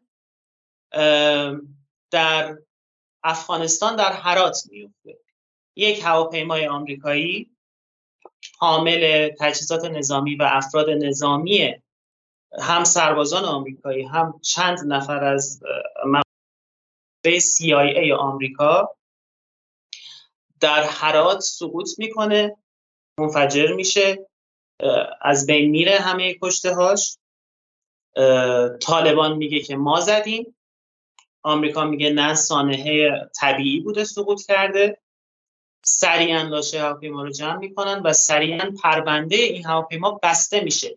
هیچ اطلاعی درباره اینکه علت حادثه هواپیمای آمریکایی CIA که در حرات مورد اصابت قرار می‌گیره سقوط می‌کنه هر بلایی که سرش میاد. حالا تصاویری از اصابت موشک وجود داره اما آمریکا میگه نه دروغه و پرونده بسته شده و پیگیری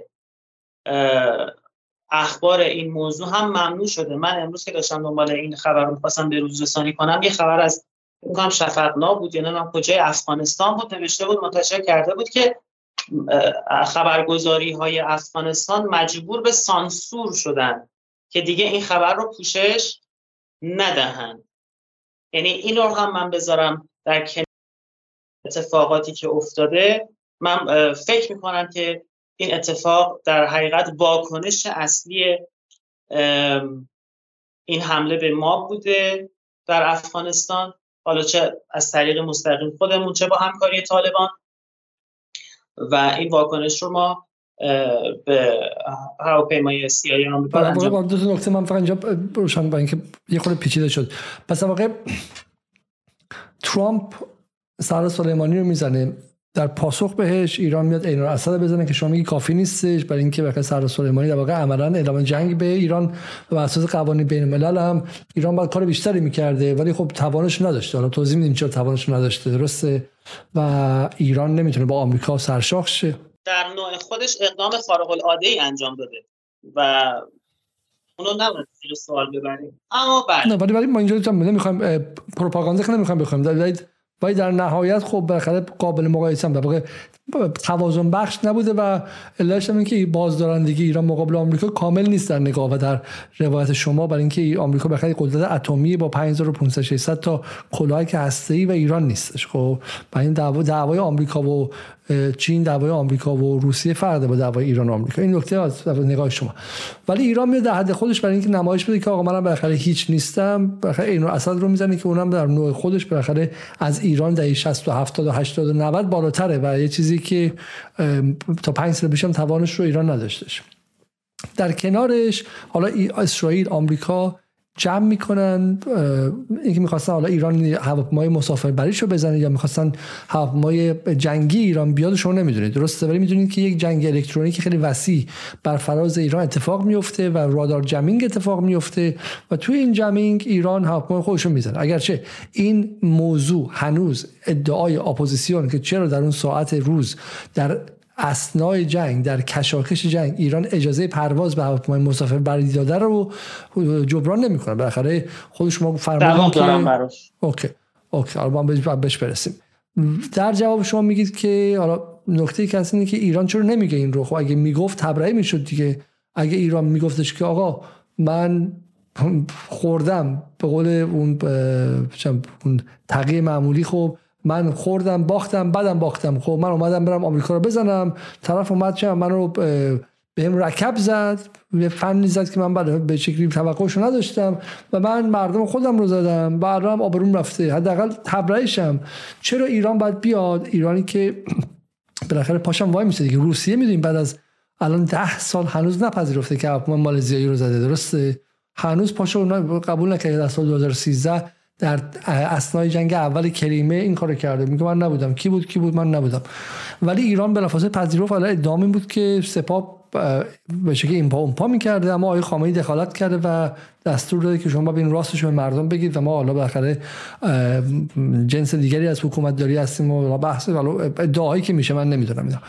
ولی میگید ایران برای اینکه در واقع بدون پاسخ هم نگذاره این رو این رو به عنوان یک عملیات جنگی رکوگنایز کرد و به رسمیت شناخت و پاسخ این رو هم در قالب حمله به هواپیمای جنگی آمریکا و کشتن بودن صد خورده از سرنشینانش داد. درسته؟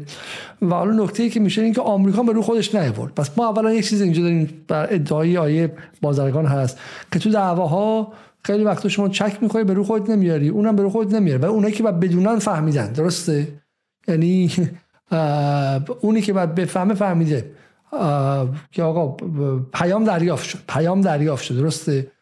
حالا اما به من بگید که ایران چرا تا این لحظه در مورد این قضیه اطلاع رسانی نکرده؟ آیا نمی‌تونست خیلی بیشتر به نفع ایران شه و ایران رو به جای اینکه مردم خودشو کشته تبع به یک حکومت مظلوم کنه؟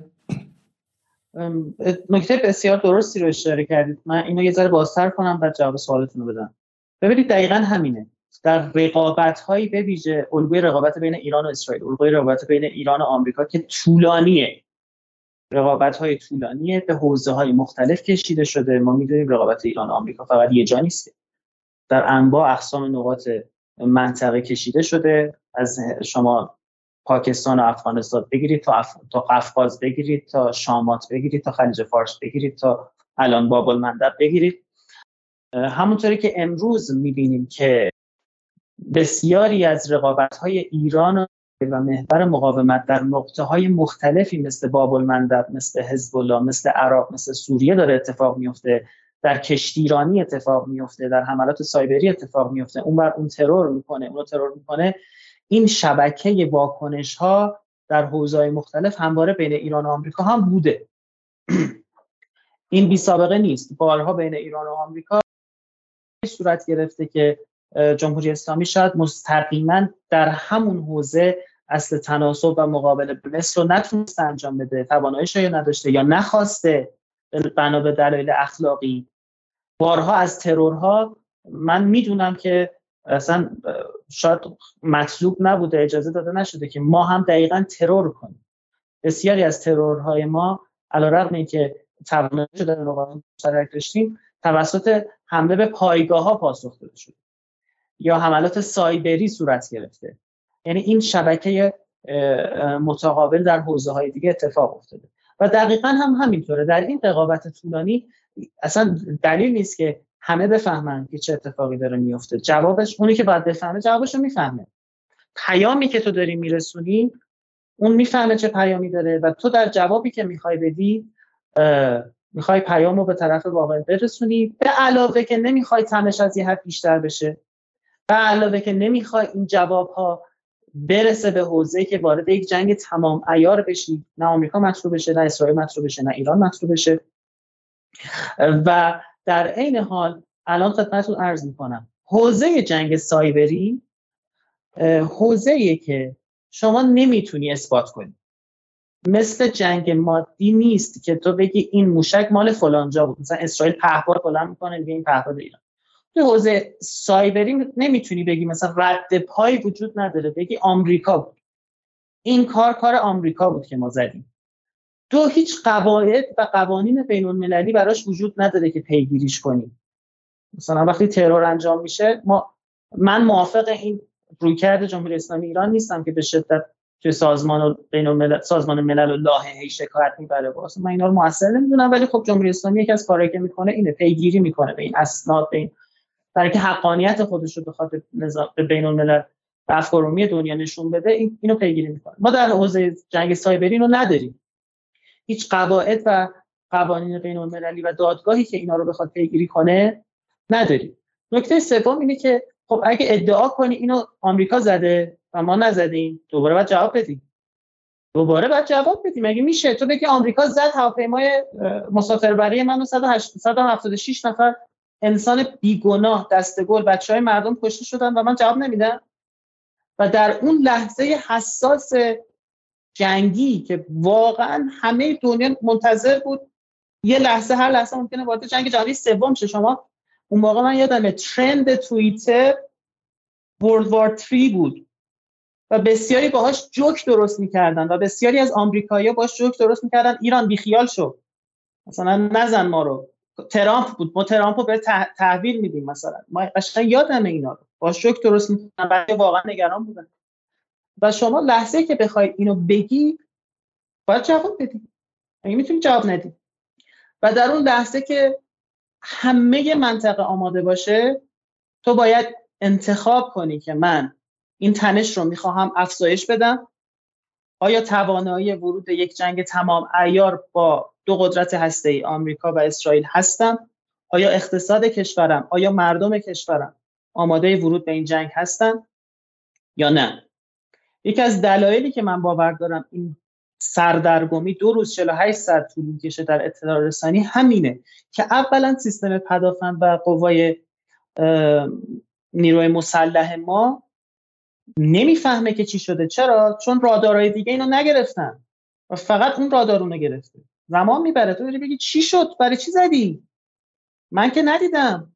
اف هم ندید. این همه هواپیما تو حواس ندیدن. سایبر اتک بوده یا تو واقعا اشتباه کردی؟ دو شورای عالی امنیت ملی وزارت خارجه آقای ظریف. چیکار کنیم؟ اصلا گردن بگیریم. گردن نگیریم. وارد جنگ شیم. وارد جنگ نشیم. و این سردرگمی یک سردرگمیه که من نمی‌خوام توجیه کنم کار درستی کردن یا نکردن. من اون موقع خودم اعتقاد داشتم نباید گردن می‌گرفت. دلیل نداشت. بیای و خودزنی رو بکنی. حالا منطق هزینه فایده شاید داشته. می‌خواستن جلوگیری کنن از بدتر. می‌خواستن جلوگیری کنن از کشته شدن هزاران نفر دیگر بیهوده. و حالا هر چیز دیگه یه مسلحت اندیشی پشتش بوده که آدم شاید نمی‌خواد من, من به نکته که اینجا بشه اضافه کرد واسه حرفتون. در یه لایه دیگه جنگ دیگه میگم جمهوری اسلامی جنگ چند جانبه و چند لایه داره میآموزه. ولی یه لایه دیگه جنگه. تو رفتی به جنگ آمریکا که نشون بدی که تو هم نوعی از بازدارندگی داری و تو هم نوعی از قدرت جبران و توازن وحشت داری و طرف از جایی زدته که توقع نداشتی درسته؟ اگه بیای اعلامم کنی اولین حرفش من همیشه به این فکر کردم اون موقع که چون اون موقع این شایعه مطرح شد که این به قول رادار جمینگ و به شکلی جنگال بوده و اینها. گفتن این بگه که ما بهش میگیم عذر بدتر از گناه. چون اون بخش از جامعه که اصلا میگه بابا تو به تو به تو چی با آمریکا با جنگی تو بری آمریکا دوست باشی برجام دوباره فلان اینا. میگه که خب تو که نمی‌تونی مقابل جنگ الکترونیک آمریکا وایسی؟ و غلط کردی اصلا به اینو اصلا شلیک کردی. در واقع باخت باخت بود. این واقع میگم حالا جایی که جمهوری اسلامی قرار گرفته بود جایی بود که از دو طرف آچمز بود از دو طرف بنبست بود. باخت باخت بود. اگر می‌گفت من زدم اینو من فقط توضیح بدم. توی پرانتز عذرخواهی می‌کنم. این به لحاظ علم استراتژیک و علوم نظامی این حرف حرف درستی نیست. ولی در افکارومی بله. یعنی افکارومی اینو متهم می‌کرد که پس تو حالا برای چی اصلا وارد شدی اگه نمی‌تونستی بگیری؟ و درسته. یعنی این عذر بدتر از گناه برای افکارومی اما طبق علوم استراتژیک و علوم نظامی عرض کردم ما پدافندی برای حمله سایبری نداریم. یعنی آسیب پذیری. من یه کتاب ترجمه کردم ان چند وقت دیگه میاد بیرون. یه فصلش مربوط به حمله سایبریه. میگه عرصه سایبر اتک و عرصه سایبر وارفر عرصه شبیه به آنارشی در روابط بین الملله معلوم چه خبره. هیچ ردیابی وجود نداره هیچ پدافندی وجود نداره و بزرگترین دفاع در سایبر اتک حمله است هیچ پدافندی وجود نداره. و پدافندهایی هم که درست می‌کنید در رابطه با تکنولوژی های قبلی سایبر اتکه و به به ترتیب هی روز میشه. پدافندی که وجود داره این که تو با این شوخی کنی سر شوخی رو باز کردی. بعد من دیگه می‌تونم جنگ من مشروعی که با تو هر کاری خواستم بکنم درسته؟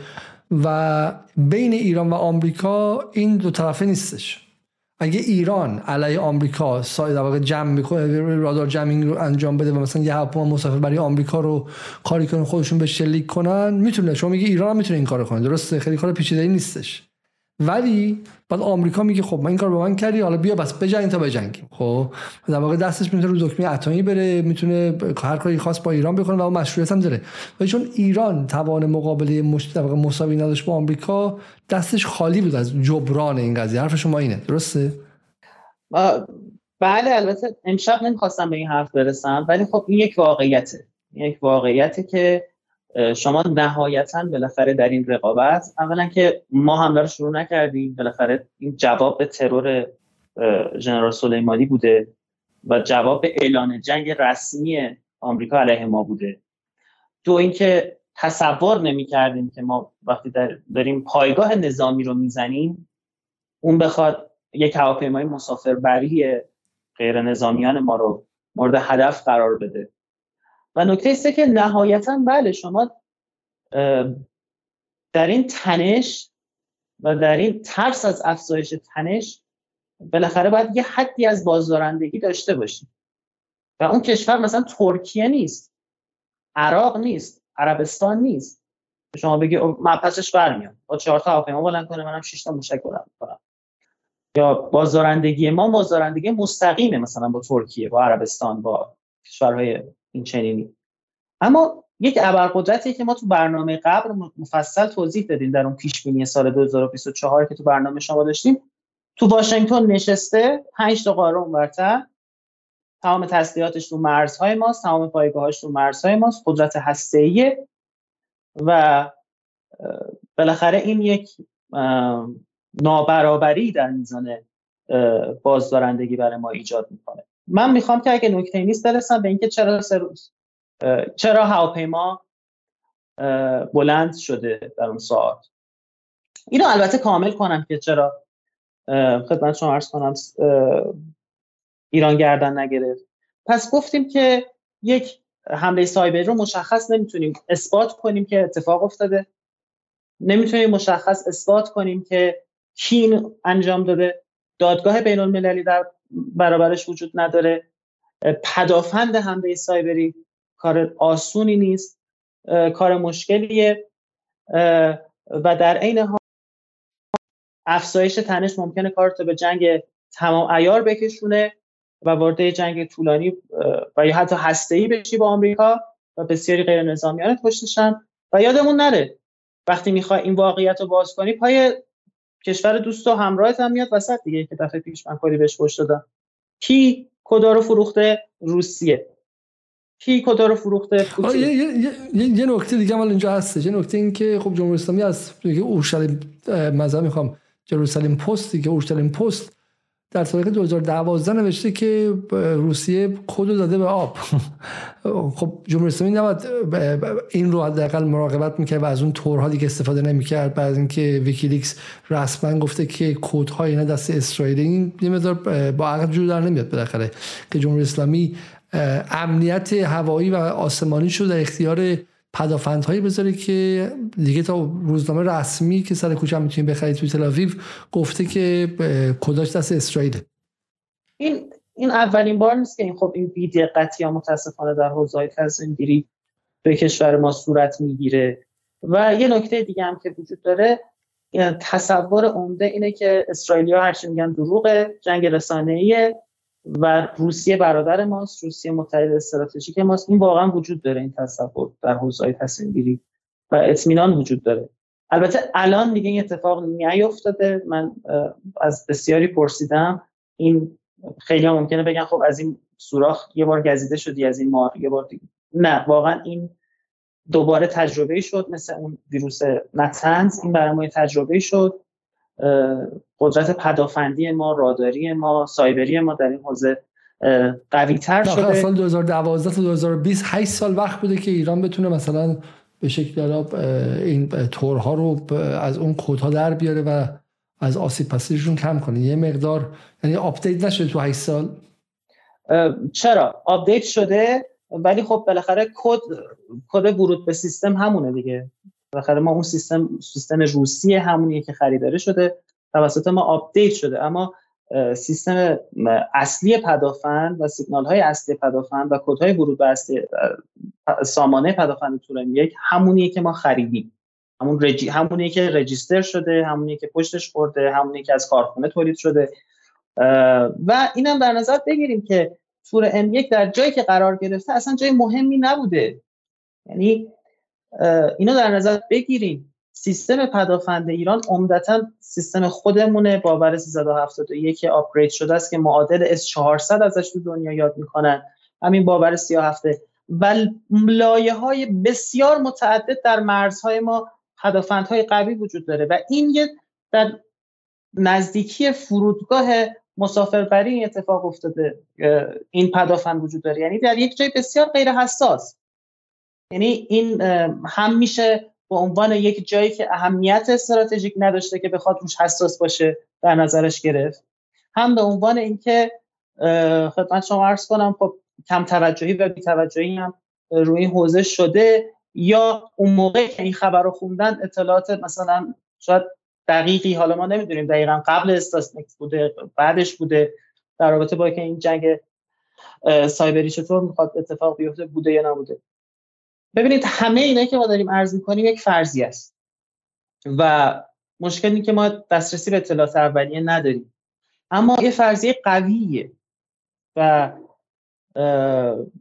باید بهش فکر کنیم باید در نظر بگیریم. قوی تر از اینه که اون تاکسی که از اتاق گذاشتن که سرباز چه می‌دونم رد پایین نشسته و یه دونه رادار هم جلوش و اونم انگوشش روی دست توره و اون که دیگه آره اونی که واقعا خیلی عجیبه. به کسی نمیشه سوال نمی‌رسه. اون که خنده داره. نه اون که خنده داره واقعا.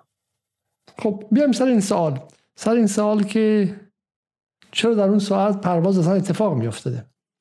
ببینید چند تا نکته هست. یکی اینکه در جنگ های بین دو کشور در لحظه های جنگی به دلیل وجود پدافند و رادار IFF در میان کشورها. که تشخیص بده دوست که دشمن کی. به دلیل وجود قواعد بین المللی که حکم می‌کنه الزام آور نیست ولی عرفه. که کشورها پایگاه های نظامی و اهداف نظامی رو هدف قرار بدن و توسط رادارها می‌تونن تشخیص بدن که کی دوسته کی دشمنه کی مسافربریه کی جنگیه. و فرض بر اینه که همه صهیونیست و اسرائیل نیستن که هر چی هست رو بزنن. در بسیاری از لحظات جنگی فرودگاه ها به غیر از لحظات حساس بحرانی در اون مرز فرودگاه ها دایره. مثلا الان فرودگاه بیروت فقط فکر می‌کنم دیروز پیروز یه چند ساعت فرودگاه تعطیل شد. الان فرودگاه دایره در حالتی که احتمال وقوع جنگ بین بین لبنان بسیار بود فرودگاه های اوکراین در لحظه جنگ بین روسیه و اوکراین دایره داره کار می‌کنه. فرودگاه های ایران 8 سال در جنگ ایران و عراق کار می‌کرد. نکته دوم چیه؟ نکته دوم اینه که شما می‌خوای یک عملیات بسیار مهم حساس سورپرایز کننده علیه پایگاه عین الاسد انجام بدی خب؟ عمل اون می‌خوای انجام بدی و نهایتا یکی دو دقیقه قبل از اون عملیات شما به دولت عراق و چیز اطلاع می‌دید خب؟ شما نمی‌خوای اطلاع درس کنه. سیستم نیروی نیروهای مسلح و قوای نیروهای مسلح جدا از سازمان هواپیمایی کشوره سازمان هواپیمایی کشور اگه بخواد دستور بگیره باید از دولت دستور بگیره. دولت از کی باید دستور بگیره؟ باید از شورای امنیت دستور بگیره. شورای امنیت کی بود؟ اون موقع آقای روحانی بود. نیروهای مسلح وقتی داره کار می‌کنه و یک پروژه رو انجام میده بنا به دلایل امنیتی و جلوگیری از نفوذ ممکنه که نه خیلی بدیهیه. نخواد اطلاعاتش درس کنه. بخواد جلوگیری کنه از اطلاعات. و نگه که آقا شما از ساعت دوازده شب دولت بیا تمام فرودگاه رو ببنده و که ما می‌خوایم حمله کنیم. خب که چه حمله ایه این که اصلا قافلگیری نداره این که اصلا آمادگی نداره. بس واقعا همین اختلاف بین میدان و دولت اینجا خوش می‌زنه بالا دیگه. بله کاملا مشخصه. و ممکن هم هست فرض باشه که کم توجهی شده. ممکنه که فرض باشه کم توجهی باشه شده. ولی این که ما بگیم در هر جنگی در هر حمله حتما هواپیماها حتما فرودگاه ها تعطیل شده نه. و این فرضیه که هیومن شیلد شده و سپر انسانی خواسته استفاده کنه اصلا درست نیست. الان تمام هواپیماهای اوکراین داره کار می‌کنه. هواپیمای مسافربری اوکراین کار می‌کنه. اوکراینیا می‌خوان هواپیمای مسافربریشون رو هیومن شیلد کنن سپر انسانی کنن علیه روسیه. نه واقعا. این گونه نیست. من باور ندارم که خیلی منطقی باشه که چرا جلوگیری کردی از این پرواز؟ پس حالا که جلوگیری نکردی از این پرواز پس اصلا قصدی داشتی؟ نه. این گونه که عرض کردم در جنبندی که ما بخوایم بگیم چون دیر وقت هم شده دیگه الان تقریبا ساعت دو نصف شبه و عزیزان با ما خیلی وقتی که همراه هستن در جنبندی که خدمت عزیزان می‌خوام عرض کنم. این فرضیه که ما امشب بهش پرداختیم اینه که خطای انسانی بسیار احتمالش پایینه. قدرت نظامی ایران به ویژه در پدافند و رادار اصلا ضعیف نیست. فرضیه عمدی بودن مسخره و خنده داره. چی میمانند فرضیه زیادی هست فرضیه توته خیلی یا چیزهای مختلفی میگن. با توجه به علوم استراتژی علوم نظامی علم امنیت بین الملل و امنیت ملی و مشاوره هایی که من از خیلی گرفتم و سوال هایی که از خیلی پرسیدم و اطلاعاتی که موجوده دسته بندی می‌کنیم اینه که احتمال خیلی زیاد رادار جمینگ و سایبر اتک صورت گرفته. رادار اطلاع اشتباه به اپراتور داده. همزمان گفته میشه که اطلاعات ارتباط بین سامانه های پدافندی و رادارها قطع بوده. اپراتور با بالادستی خودش نمی‌تونست هماهنگ کنه. خودش یک مزید بر علت که سایبر اتک بوده اون لحظه. رادارهای دیگه ندیدند. فقط اون دیده. به علاوه این که ما می‌دانیم که کدرمز های سیگنالی تور اموان روسیه که به ایران فروخته شده در اختیار اسرائیل هم قرار گرفته شده. اگه اینا رو بذاریم کنار هم احتمال اینکه اون لحظه سایبر اتک شده بسیار زیاده و جمهوری اسلامی ایران در اون لحظه حساس جنگی در اون فشار بین المللی با وجود یک دولت مثل آقای ظریف که فشار میاره که باید حتما اعتراف کنی فشار میاره که حتما باید عذرخواهی کنی فشار میاره که اصلا نباید وارد جنگ شی. آی آی آی و می‌شناسیم روحیات آقای ظریف که خودش بارها گفته که هی اصرار می‌کرده فشار می آورده حداقل به من بگین چیکار کردیم خب این نشون میده تو دو روز اتفاقاتی افتاده. و محاسبه هزینه فایده برای جلوگیری از یک جنگ تمام ایار و سخت بودن اثبات این ادعا و و غیره و غیره که مفصل داریم. یک ساعت دو ساعت تأخیر دربارش توضیح دادیم. به ویژه واکنشی که دو هفته بعد سریعا در هرات هواپیمای آمریکایی سقوط می‌کنه. 110 تا مامور CIA و سرباز آمریکایی کشته میشن و آمریکا هیچی نمیگه و پرونده رو میبنده. به باور من فرضیه چهارم اینجا مطرح میشه. اونم اینه که حمله سایبری و رادار جمعی به سیستم تور میگه که ما صورت گرفته. اپراتور در رادار رادار اشتباه نشون داده و اپراتور در ظرف 5 ثانیه 6 ثانیه ایشکی رو نمی‌تونسته بگیره حق داشته تصمیم بگیره مجبور بوده تصمیم بگیره که اجازه بده اون کروز موشک کروز اصابت کنه یا بزندش و حتی اگه احتمال این رو هم ندیم که کلا سیستم پدافند تور اموان در اختیار اون قرار گرفته باشه حتی شات اتک کرده باشه. خب و این اقدام بسیار قبیح و وحشتناک ایالات متحده آمریکا و اسرائیل که بارها در طول تاریخ دیدیم که این اقدامات انجام داده و این بلا رو سر ما آورد. و در اون وضعیت من باور دارم هم نظرم با شما آقای علیزاده که ما رو آچمز کرد و ما در اون دو روز واقعا در سردرگمی بودیم که چه واکنشی باید نشون بدیم چه اعلانی بکنیم و متاسفانه سپاه اومد و گردن گرفت و گفت موی ما گردن ما از نازکتره و به نظر من مردونگی به خرج داد سپاه. همه تقصیرها رو انداخت گردن خودش خودش رو انقدر در افکار عمومی مورد تنفر در بعضی قرار داد که شاید از یک جنگ بزرگتر جلوگیری کنه که شاید از یک کشته شدن هزاران نفر دیگه جلوگیری کنه که شاید تقصیر رو گردنه وزارت خارجه نندازه که شاید تقصیر رو گردنه حالا چیز دیگه و در محاسبه هزینه فایده در حقیقت سپاه اینجا در یک تصمیم گیری کلی قربانی شد. سپاهی که با یک عملیات بسیار موفقیت آمیز چند ساعت قبلش عین اسد رو رقم زده بود و دچار همچین اتفاقی شد.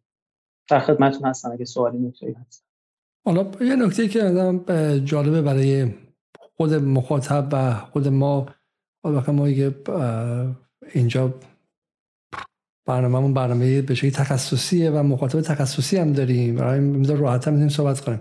یه نکته ای که میگم ما اصلا اینجا که اصلا در مقام تولید نظریه که نیستیم که این چی شده چون یه اطلاعات خیلی خیلی خاصی می‌خوام. ما فهم می‌خوایم یه مقدار اون آدمایی که اون ور نظریه تولید کردن رو یه خورده زیر سوال ببریم. خود من جز کسایی بودم که به اساس حالا میگن که بهش میگن بایاس کانفرمیشن یعنی اگر چیزی هم عقیده با شما باشه شما یه بایاس داری به سمتشه چیزی داری من گفتم که احتمال داره که بوینگ مثلا به شکلی شرکت بوینگ که یه دو تا سقوط هم اواخرش داشت برای اینکه شب اینم سقوط بوده باشه خرابی بوده باشه و داره بوینگ تقصیر ایران میندازه و و غیره و حالا جالبه که امروز که 18 دی 1402 چه اتفاقی افتاد؟ های جناب بازرگان عزیز. چون من به خاطر اون توییت سلاخی شدم خب و مدت اصلا خجالت میکشیدم که در فضای عمومی باشم و غیره خب. ولی همین امروز که ما با هم دیگه حرف می‌زنیم امروز یک بوینگ دیگه دو روز پیش یک بوینگ دیگه براش مشکل به وجود اومد خب و درش کنده شده یک بوینگ جدید. و و به شکلی داشته چه اتفاق خیلی وحشتناک براش میافتاد که به فرود اضطراریش منجر شد و شما دنبال که این خبرونم خب ایناش هشدارهایی در مورد چند روز حادثه چند روز قبل آلاسکا خب ایناش. یعنی یه چیز خیلی عجیبی هم نبوده. یعنی اتفاقات میفته دیگه خب مثلا خود بوینگ هم الان در مزان هستش. به نظر من حتی اگر حالا به قول آقای بازرگان آقای بازرگان چون الان رئال پالیسی که داره توصیه می‌کنه که جمهوری اسلامی خب راحت راستشو نمیگفتش. خب ولی یعنی اگه آمریکا بود خب راستشو نمی‌گفت. مثل خیلی اتفاقای دیگه. درسته؟ و ولی حالا بالاخره. ولی ولی قضیه که ببین به خاطر همین من می‌پرسم. ببخشید. الان کسی هنوز می‌دونه واقعا چرا در 11 سپتامبر سه تا هواپیما بولاسا به فاصله زمانی به قدرتمندترین کشور دنیا در اون زمان ورود پیدا می‌کنه و می‌خوره به دو تا پرواز و یکیش هم پنتاگون. یعنی اگه اینجا صحبت میشه که دم فرودگاه چرا مثلا پدافند چی باشه دیگه تو آمریکا پدافند آمریکا چی باید میبود؟ بغل پنتاگون. آیا روشن شد؟ آیا اعلام شد علنا بالاخره آیا پرونده باز شد؟ کسی فهمید الان بعد 20 سال چه اتفاقی افتاده؟ مثلا این چیز عجیبی نیست. این فشاری که روی افکار عمومی ما اومد همزمان از اپوزیسیون از شبکه های خارجی که آی همه جو می‌دادن دیگه وای دیگه تمام شده دیگه چی شده بود دیگه ال و و قبلش آبان بوده و حالا نمی‌دونم اون فلانه باید همه چی به هم ارتباط پیدا می‌کرد. میگم اتفاق اتفاق تلخیه. هیچکی منکرش نیست. هیچ, هیچ از هیچکی نمی‌خواد دفاع کنه هیچ از هیچکی نمی‌خواد توجیه کنه. اما وقتی میای بالا نگاه می‌کنی از یه پیکچر بزرگتر اتفاقات مشابه رو نگاه می‌کنی. به قول شما هم هواپیمای مالزیایی توسط روسیه یا 11 سپتامبر بزرگترین باگ پدافندی آمریکاست. و حتی همین هواپیمای آمریکایی در هرات که دو هفته بعد این اتفاق براش میفته میگه هیچ اصلا هیچ دربارش صحبت نمی‌کنه. اما این فشاری که به ما وارد میشه هم از خارج هم از داخل هم از درون دولت از وزارت خارجه ما تصمیم گیری کن جواب بده اعلام کن. این اصلا چیز عجیبیه بر من. بحث بحث به نظرم جالبیه شد. حالا من اون مقاله رو پیدا کردم. میگم تا این دو سه روز گذشته همه جا دنیا دارن در این صحبت می‌کنن که بوینگ به شکلی چه خرابکاری کرده. دو تا هواپیماش اخیرا دوباره تو همین سال گذشته گمانم در حال سقوط سقوط کردن. آدم ها از بین رفتن و غیره و و این بوینگ مکس ها اصلا چون به شکلی ای واقعا گفته بودین و روش اصرار کرده بودین خیلی اتفاق عجیبی نمیافتاد. ولی چی میشه اینجا؟ حالا حالا بگذاریم که ما که حالا واقعا پذیرفتیم. میگم هممونم چون نشون میده که یا فرهنگ ایرانیه یا اتفاقا من خودم واقعا ماها خجالت میکشیدم و اصلا اون کسایی که من دنبال کرده باشن اون ماها خیلی تون شدن به همه چیز جمهوری اسلامی واقعا فکر کردم که واقعا دیگه نمیشه دفاع کرد و غیره اینها. بخوام ما هم آماتوریم. یعنی خیلی propagandist که نیستیم که جوری شهروندیم. ما که میگم یعنی من و تمام بچه های معمولی که در توییتر بعد از ورود بولتون پومپئو و ترامپ در قالب جنگ فشار حداکثری احساس وظیفه کردیم که مقابل اون حجم روزانه پمپاژ دروغ در فضای مجازی وایسیم. شهروندای عادی.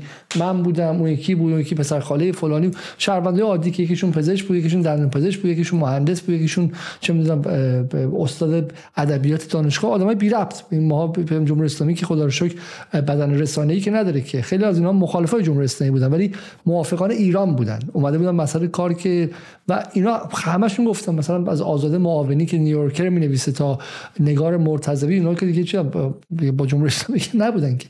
و همه ما این بایاس داشتیم که نمی‌تونه این اتفاق بیفته.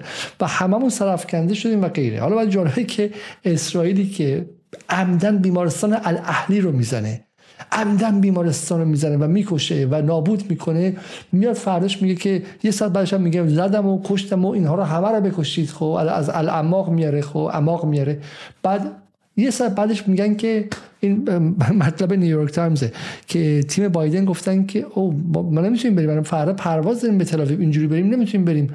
بعد یه اسرائیل به این نتیجه که ما نزدیم. خود حماس موشکش منفجر شده و همه میپذیرن. به به فلان. کار حماس بوده. بایدن هم میگه به نظر کار حماس بوده بس ما سفرمون رو انجام میدیم. خب منظورم که این امپراتوری دروغ از دل این قضیه اومد ایران رو. جمهوری اسلامی رو طرفداران غیر حکومتیش رو همه ما رو خواست رفع مسئولیت کنه و نابودمون کنه. و از دل این پروسه و فرایند شروع کرد که رسید به چی؟ به اون انتخابات 1400 که دیگه واقعا افزایش شکاف حاکمیت بود و به زن زندگی آزادی و الانی که توی کرمان عده از این جامعه بگن حقشون بود خودشون کشته شدن. حقشون بود. کسایی برای قاسم سلیمانی میرن برن. مگه اینایی که دستشون به خون و هواپیمای اوکراینی آلوده است؟ خب ما رسون به اینجایی که از نظر اجتماعی فرو بپاشیم از هم دیگه. درسته؟ و من می‌خوام اینو بگم. علتش این چی بود؟ این بود آیه بازرگان. اینکه دولت و نیروی نظامی کشور که سپاه تو این کشور و ارتش هم هستش ولی کشور سپاه و ارتش یکی یعنی توهمات بذارین کنار. خب دولت و نیروی نظامی کشور رهبر و دولت بقیه ارکان کشور و دولت دو تا کشور مختلف بودن. یادتونه آقای قوچانی میگوش که چم حاکمیت دوگانه؟ حاکمیت دوگانه یعنی همین. یکیشون فشار بیاره که اون یکی سعیتر بپذیره که من زدم که بی آبروشه و خب، این حالا من میگم در آستانه انتخابات مجلس هم هستیم و برنامه خواهیم داشت. رد صلاحیت رو مثلا نمیپذیریم واقعا بعضیش خجالت آور بی مثلا بیخردانه. همین رو هم سر جای خودش. خب ولی به نظر یه اصلی که هست نه تا زمانی که آمریکا توی منطقه است و دشمن اتمی مثل اسرائیل بالا سر ایرانه ایران به حاکمیت دوگانه نیاز نداره. از دل حاکمیت دوگانه دموکراسی به معنی غربیش بیرون نمیاد. من خیلی دموکراسی دوست دارم تو کشور نیمه دموکرات زندگی می‌خوام ولی از دل حاکمیت دوگانه تو ایران آنارشی و فروپاشی ملی بیرون میاد. چون تو همین انگلیسش سر جایی که سر جایی که امنیت ملی گرفتاره حاکمیت دوگانه نیستش. یه دفعه اینجوری جمع میشن. همه سر و صدا تو مجلس یه دفعه میشه یونیتی کامل خب. تو آمریکا هم همینطور. به امنیت ملی که می‌رسن از حزب کمونیست کره شمالی متحدترن. خب این تجربه که من تو 11 سپتامبر تو جنگ علیه ترور این ور اون ور اون ور داشتم. خب تا کسی مثل همه کشورها همینن.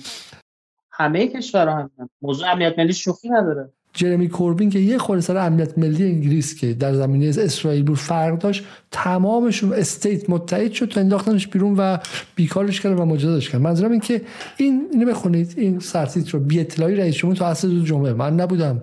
ظریف به من نگفتن. این دعوا دلیل این بود که این اتفاق چنان چنان سهمگین شد و واقعا آغاز خطرناکی بود. برای همین نظر من امیدوارم حکمرانان با سوادتری بیان. دوز توشون کمتر باشه الان دوز خیلی زیاده توشون.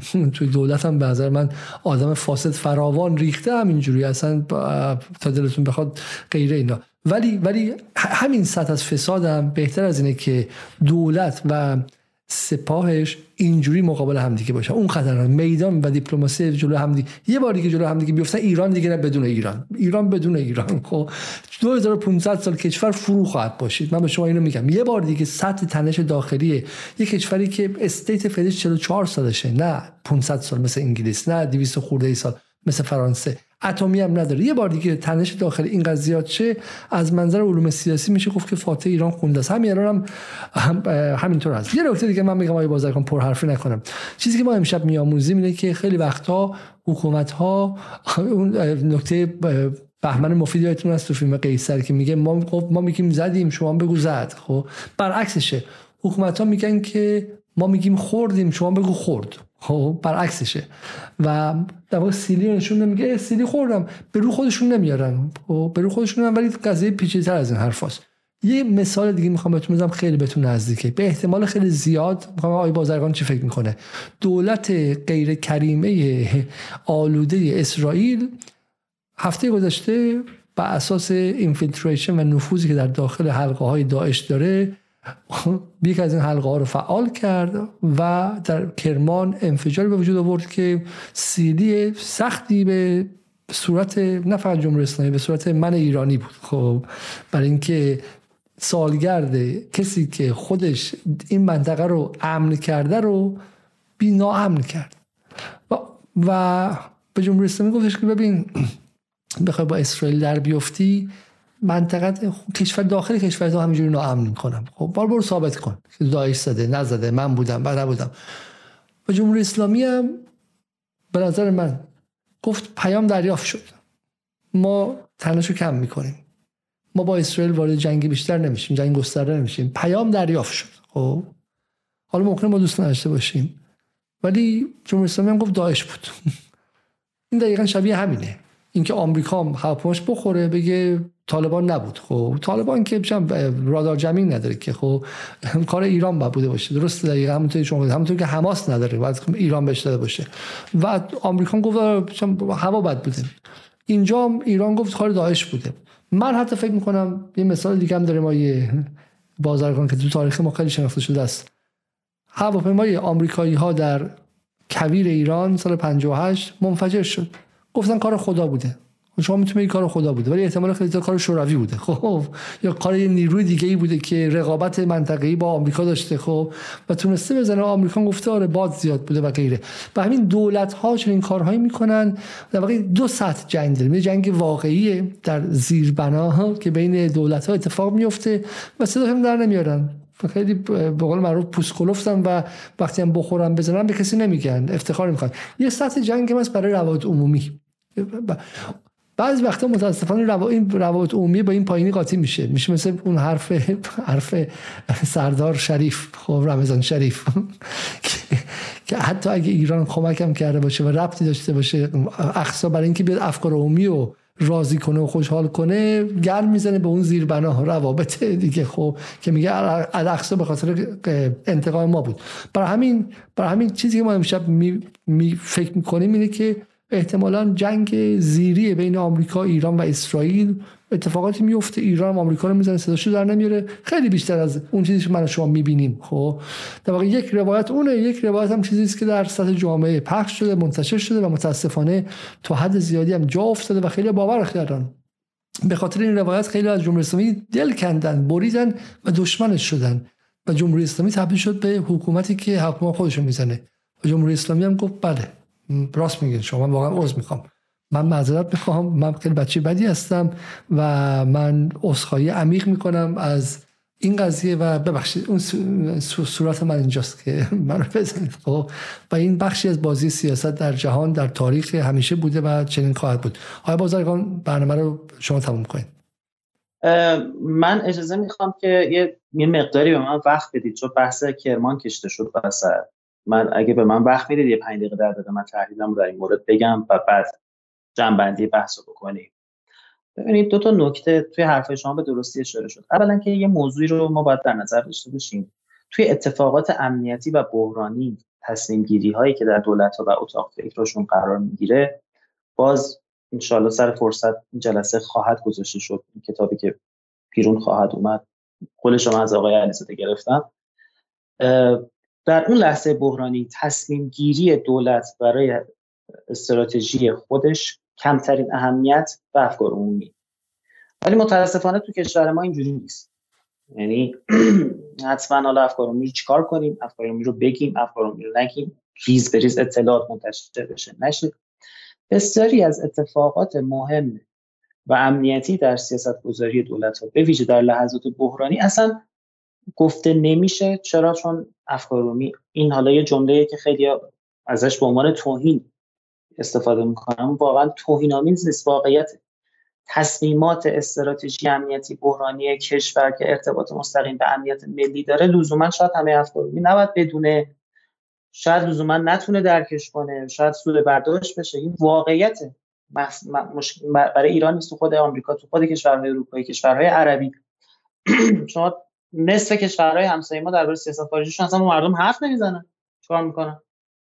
تو عربستان تو قطر تو امارات مثلا حرف می‌زنن به مردم که ما چیکار می‌کنیم؟ تو یمن توی مصر توی لیبی داریم چیکار می‌کنیم؟ خب یه نکته.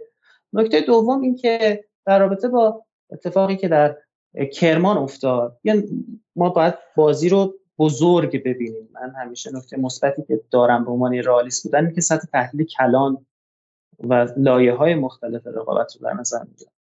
لایه های مختلف رقابت در جنگ غزه اتفاقی که افتاده حضور حوسی ها و فشار غیر مستقیم و فشار غیر مربوط در حوزه دیگری به دنیا به آمریکا به اسرائیل در حوزه تجارت آزاد کشتیرانی باب المندب یعنی حوثی ها جایی وارد شدن میگن اسرائیل داری حمایت حداکثری اطلاعاتی نظامی مالی می‌کنی که مردم غزه رو بزنه. من از اینجا به تو فشار میارم.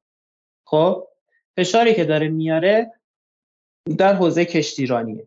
الان توی اون timeline معروفی که توی فضای مجازی چرخید قسمت عمده ای از کشتی های بین المللی در تجارت آزاد دیگه از باب المندب مسیر نمیان و از دور آفریقا مجبورن برن و نزدیک به 20 روز بیشتر سورا باشن که برسن. خب یه فشاره دیگه. اینجا دستش می‌رسه فشار بیاره داره اینجا فشار بیاره این بازدارندگی نامتقابله. جنگ های نامتوازنه. یعنی شما یه جا دیگه به من فشار بیاری من اونجا نمی‌تونم به فشار بیارم. یه جایی که دستم می‌رسه به فشار بیارم. هزینه رو یه جا دیگه بهت وارد می‌کنم. خب؟ و این شبکه بازدارندگی ایرانه. نکته که وجود داره این هزینه ای که حوسی ها دارن و یمن داره به اسرائیل و آمریکا میاره حوسی ها و یمن چون خودشون دولت نیستن یک نیشن اکتر نیستن نیشن استیت نیستن منطق محاسبه هزینه فایده و تحمیل بازدارندگی به این گروه بسیار دشوار. یعنی شما تحمیل بازدارندگی و تحمیل عقب نشینی که به یک دولت عادی در حملات محدود می‌تونی بکنی پیامی که به اونها می‌تونی برسونی به گروه های فروملی این پیام نمی‌تونی برسونی. چرا؟ چون دولت نیست نیشن استیت نیست مسئولیتی که دولت دستش داره گردنش نیست کل کشور دستش نیست و هزار و یک مطالب دیگه که حالا.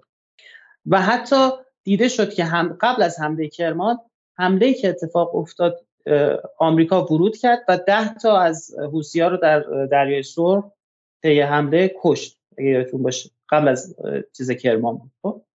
ها نه تنها عقب نشستن ادامه دادن کار خودشون. دوباره به کشتی های آمریکایی حمله کردن. چون محاسبه هزینه فایده ندارن. بازیگر نیشن استیت نیستن که عقب نشینی کنن. تازه ممکن لجبازی بکنن. گروهک های فروملی هن دیگه. تازه ممکنه مقاومت بکنن. مثل طالبان مثلا. هر چقدر آمریکا بر قدرت افغانستان می‌زد کوتاه نمیومد که. کوها میموند بازیشو ادامه می‌داد. ولی نیشن استیت قضیهش فرق می‌کنه. برای اینکه فشار به حوثی‌ها بتونه عملیشه باید به کی فشار بیارن؟ به دولت حامیش که هزینه فایده داره. دولت حامیش کیه؟ جمهوری اسلامی ایران. جمهوری اسلامی ایران برخلاف حوسی ها تا اونو چون هزینه فایده داره می‌تونی بهش فشار بیاری؟ و با فشار جمهوری اسلامی ایران رو حداقل وادار کنی که به خیال خودشون دست از حمایت از حوسی ها بردارن در این تصویر اگه ببینید من اتفاق کرمان رو در این بازی جنگ غزه و در واکنش به حملات حوسی ها می‌دونم. و یعنی اون منطق هزینه فایده که اسرائیل و آمریکا به ایران می‌خواد برسونه و ما می‌دونیم که داعش پس از شکستی که به عنوان حکومت می‌خوره در عراق و سوریه الان تبدیل شده به یک گروه, گروه قراردادی. تو می‌تونی یه آدم عادی باشی بری با داعش ارتباط بگیری بهت من اینقدر پول میدم بگو برو اونو بزن. مثل القاعده الان. برو پیداش کن. داعش و تموم شد شما با شریک بکم دعوای شخصی هم داری برو داعش استخدام کن. که می‌تونی ثابت کنی؟ مقرش کجاست؟ جاش کجاست؟ اسم چیزی مثل اسمشو نبر. مثل لولو خورخوره خب؟ برای هر حکومتی بخواد با هر کسی در بیفته الان قطر هم بخواد مثلا با امارات کاری کنه میگه برو داعش زده. خب چیزی که خیلی خیلی ساده است. برای همین روشی برای پوشاندن دعواهای بین در استیت اکترها با هم دیگه است. درسته؟ بازیگران حکومتی با هم دیگه است. کاملا همینطوره و اینم می‌دونم تو برنامه شما مفصل توضیح داده شده که خب داعش اصلا یه علامت سوالی که همیشه روش وجود داشت این بود که تو در مرز اسرائیل در سوریه داشتی میجنگیدی و هیچ کاری به اسرائیل نداشتی سالها هیچ کاری به یهود نداشتی هیچ کاری به صهیون نداشتی فقط به شیعه کار داشتی. و تازه اخبار متعددی هست که تو مریضاتو میبردی اون تو بیمارستاناش استفاده می چرا ایران هم استقبال کرد از اینکه بگه داعش چرا آقای رئیسی هم بلافاصله گفت داعش چرا به شکلی انگشت اتهام رو خودشون به زور بردن به سمت داعش؟ دو تا نکته است. به باور من. دو تا نکته اینه که یک اگه بگی اسرائیل دوباره مثل هواپیمای اوکراینی. همونطور که اسرائیل نمیگه من بودم اسرائیل اگه بگه من بودم یعنی ایران جواب بده. و برخلاف اینم باز تو برنامه قبل تاکید کردم برخلاف ادعای خیلی که اسرائیل خودش ایران رو به پای جنگ بکشونه اصلا همچین چیزی نمی‌خواد. اسرائیل فقط هی داره می‌زنه که نیا. ها رو جمع کن حزب الله رو جمع کن نیا. کارش تحریک نیست. برخلاف گفته آقای زری. اسرائیل هم نمیگه من زدم. اسرائیل می‌تونه بگه من با افتخار من زدم. چرا نمیگه؟ برای اینکه اگه اینو بگه ریسک حمله مستقیم ایران و ورود ایران به جنگ باز میشه و اسرائیل الان همین الان تو غزه داره گرداناشو می‌کشه عقب. شما می‌خواد بکنه؟ یه نکته. پس ما هم اگه بگیم اسرائیل دوباره مثل داستان هواپیمای اوکراینی خب اسرائیل بود جواب نمیدیم؟ جواب بدیم. و خب منطق هزینه فایده اسرائیل بازیگر هسته‌ایه. یه بازیگر هسته‌ای مثل آمریکا پشتشه و داستان فرق می‌کنه. ما اصلا همونطور که به نفع اسرائیل نیست ما وارد جنگ بشه به نفع ایران هم نیست وارد جنگ بشه. به علاوه این هم در نظر داشته باشیم. اگه این بازیگر هدف ما داعش باشه من حالا باید ببینم واکنش ایران چطور خواهد بود. باور دارم حدس می‌زنم. مطمئن نیستم. وقتی بگیم داعشه می‌تونیم عنوان کنیم که یه سری از پایگاه محدود مثلا در سوریه در بغداد مونده در عراق مونده مثل اقداماتی که ما قبلا انجام دادیم. و به بهانه ضربه زدن به داعش یک عملیات بازدارنده گسترده که الان در حالت عادی نمی‌تونیم بکنیم. که نیازش رو داریم. یک رزمایش موشکی گسترده موشک های جدید نقطه زنی قوی که نیاز داریم برای ایجاد بازدارندگی. بهونه ای که داریم داعش رو می‌زنیم پیام رو به اونی که داریم میرسونیم برسونیم. همون که شما گفتید. لازم نیست ما برای اینکه به اسرائیل بگیم اسرائیل خودتو جمع کن حتما خود اسرائیل رو بزنیم. ما برای اینکه به اسرائیل بگیم خودتو جمع کن می‌تونیم چیزی نشون بدیم که اسرائیل ببین همونطوری که ما در یکی از دو سال گذشته خیلی جالب بود در یکی از پاسخگویی به عملیات داعش و فکر می‌کنم پاسخگویی نه نه نه اسخای می‌کنم. پاسخگویی به یکی از پایگاه های پایگاه های اسرائیل در کردستان عراق از مرز جمهوری آذربایجان موشک زدیم اونجا. از تبریز موشک بلند کردیم اونجا. چرا؟ می‌تونستیم از کردستان بزنیم. اون پیام به هم اسرائیل رو زدیم. هم کردستان عراق زدیم تروریستا رو زدیم هم پیام مستقیم در اون اوج بحران به جمهوری آذربایجان و ترکیه رسوندیم که آقا حواست باشه ها. اینم می‌تونه این باشه. اینم حالا میگم این یه حدسه. باید ببینیم واکنش ایران چی خواهد بود. آیا اصلا واکنش جدی میده واکنش نمیده؟ شرایط حساسه. شرایط تنش بالاست شرایط حساسه. نمیشه نسخه های تک خطی داد. آقا جواب بده بزن تو دهنش غلط کرده. این خبران نیست.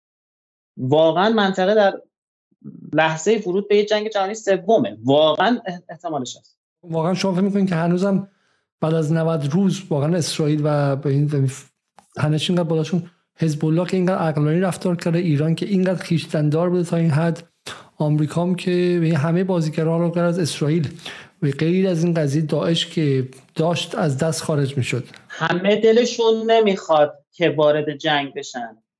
همه دلشون نمی‌خواد که وارد جنگ بشن. همونطوری که نه چین نه آمریکا دلشون نمی‌خواد در تایوان وارد جنگ بشن. اما تنش بالاست. در منطقه ما هم الان نه ایران نه اسرائیل نه آمریکا نه حزب الله نه کشورهای دیگه مثل ترکیه عربستان دلشون نمی‌خواد وارد جنگ بشین اما تنش بالاست. و این تنش ها برای بازدارندگی ببینید معمای امنیت چی میگه تو روابط بین الملل میگه تو برای بازدارندگی خودت باید جواب بدی. اونم برای بازدارندگی و امنیت خودش باید جواب بده. و این افزایش تنش ممکن است کنترل خارج شه یه جایی. این اصلا برای چی میگیم آنارشیک روابط بین الملل برای که حساب کتابش خطرناکه. شما هر چقدر که بخوای رایت کنی اون برای جواب به حوثیان می‌خواد تو رو بزنه که امنیت خودش حفظ شه. تو باید برای جواب بدی که اون دوباره نزنه. اونم یعنی همین جوری این چرخه تهدید ممکنه افزایش پیدا کنه. و من باور دارم این که ما الان گفتیم داعشه در اون محاسبه هزینه فایده می‌تونه یک دلیلش همون دلیل اولی باشه که خب ورود به کشور هسته ای کار راحتی نیست. دو ما می‌تونیم به بهونه جواب به داعش یک عملیات گسترده ای انجام بدیم که پیام لازم رو در منطقه به آمریکا و اسرائیل هم همزمان برسونیم. یک رزمایش موشکی دیگه یه حمله موشکی دیگه حمله ببینیم. میگم این حدسه اگه این سناریو باشه سناریو اتفاقا قوی و خوبیه. برای اینکه هم جلوگیری از جنگ کنی هم ابزار بازدارندگی تو ببری بالا. دقیقا. حالا بحث بازدارندگی هستش که جز بحث مهم ماست که ما در برنامه دیگه با هم داشته باشیم. چون دوستانی هستن که فکر می‌کنن که ایران داره بازدارندگیش به شدت کم میشه در طی ماهای گذشته با پاسخ به مستقیم. ولی خب مثلا آقای معصومی زاره می‌گفتن که در شرایط فعلی به خاطر تغییرات سوسیولوژیک و جامعه شناسانه و اقتصادی در ایران و کاهش به شکل مقبولیت و بدنه مدافع حکومت از یک سو تغییرات بالا به شکلی کلانی که در جامعه اتفاق افتاده و غیره. چاره چندانی نیست ما اول بریم اون کارا رو کنیم تا بازدارندگی درونی رو مثلا بیشتر شه. شما معتقدی که ما بمب اتم نداریم. بدون بمب اتم بازدارندگی ما همیشه یه حفره توش خواهد بود. آیا علی عبدی معتقده که حالا من جمله قشنگ آیا عبدی گفته بود.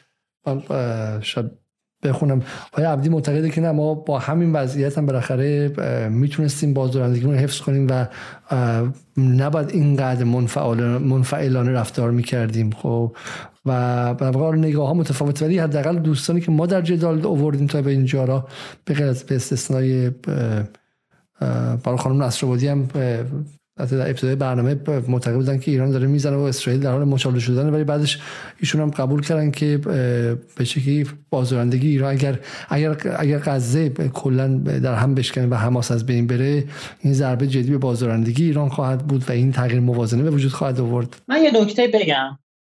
من جزء کسانی هستم که خودم بسیار تاکید دارم که ما باید بازدارندگی رو افزایش بدیم.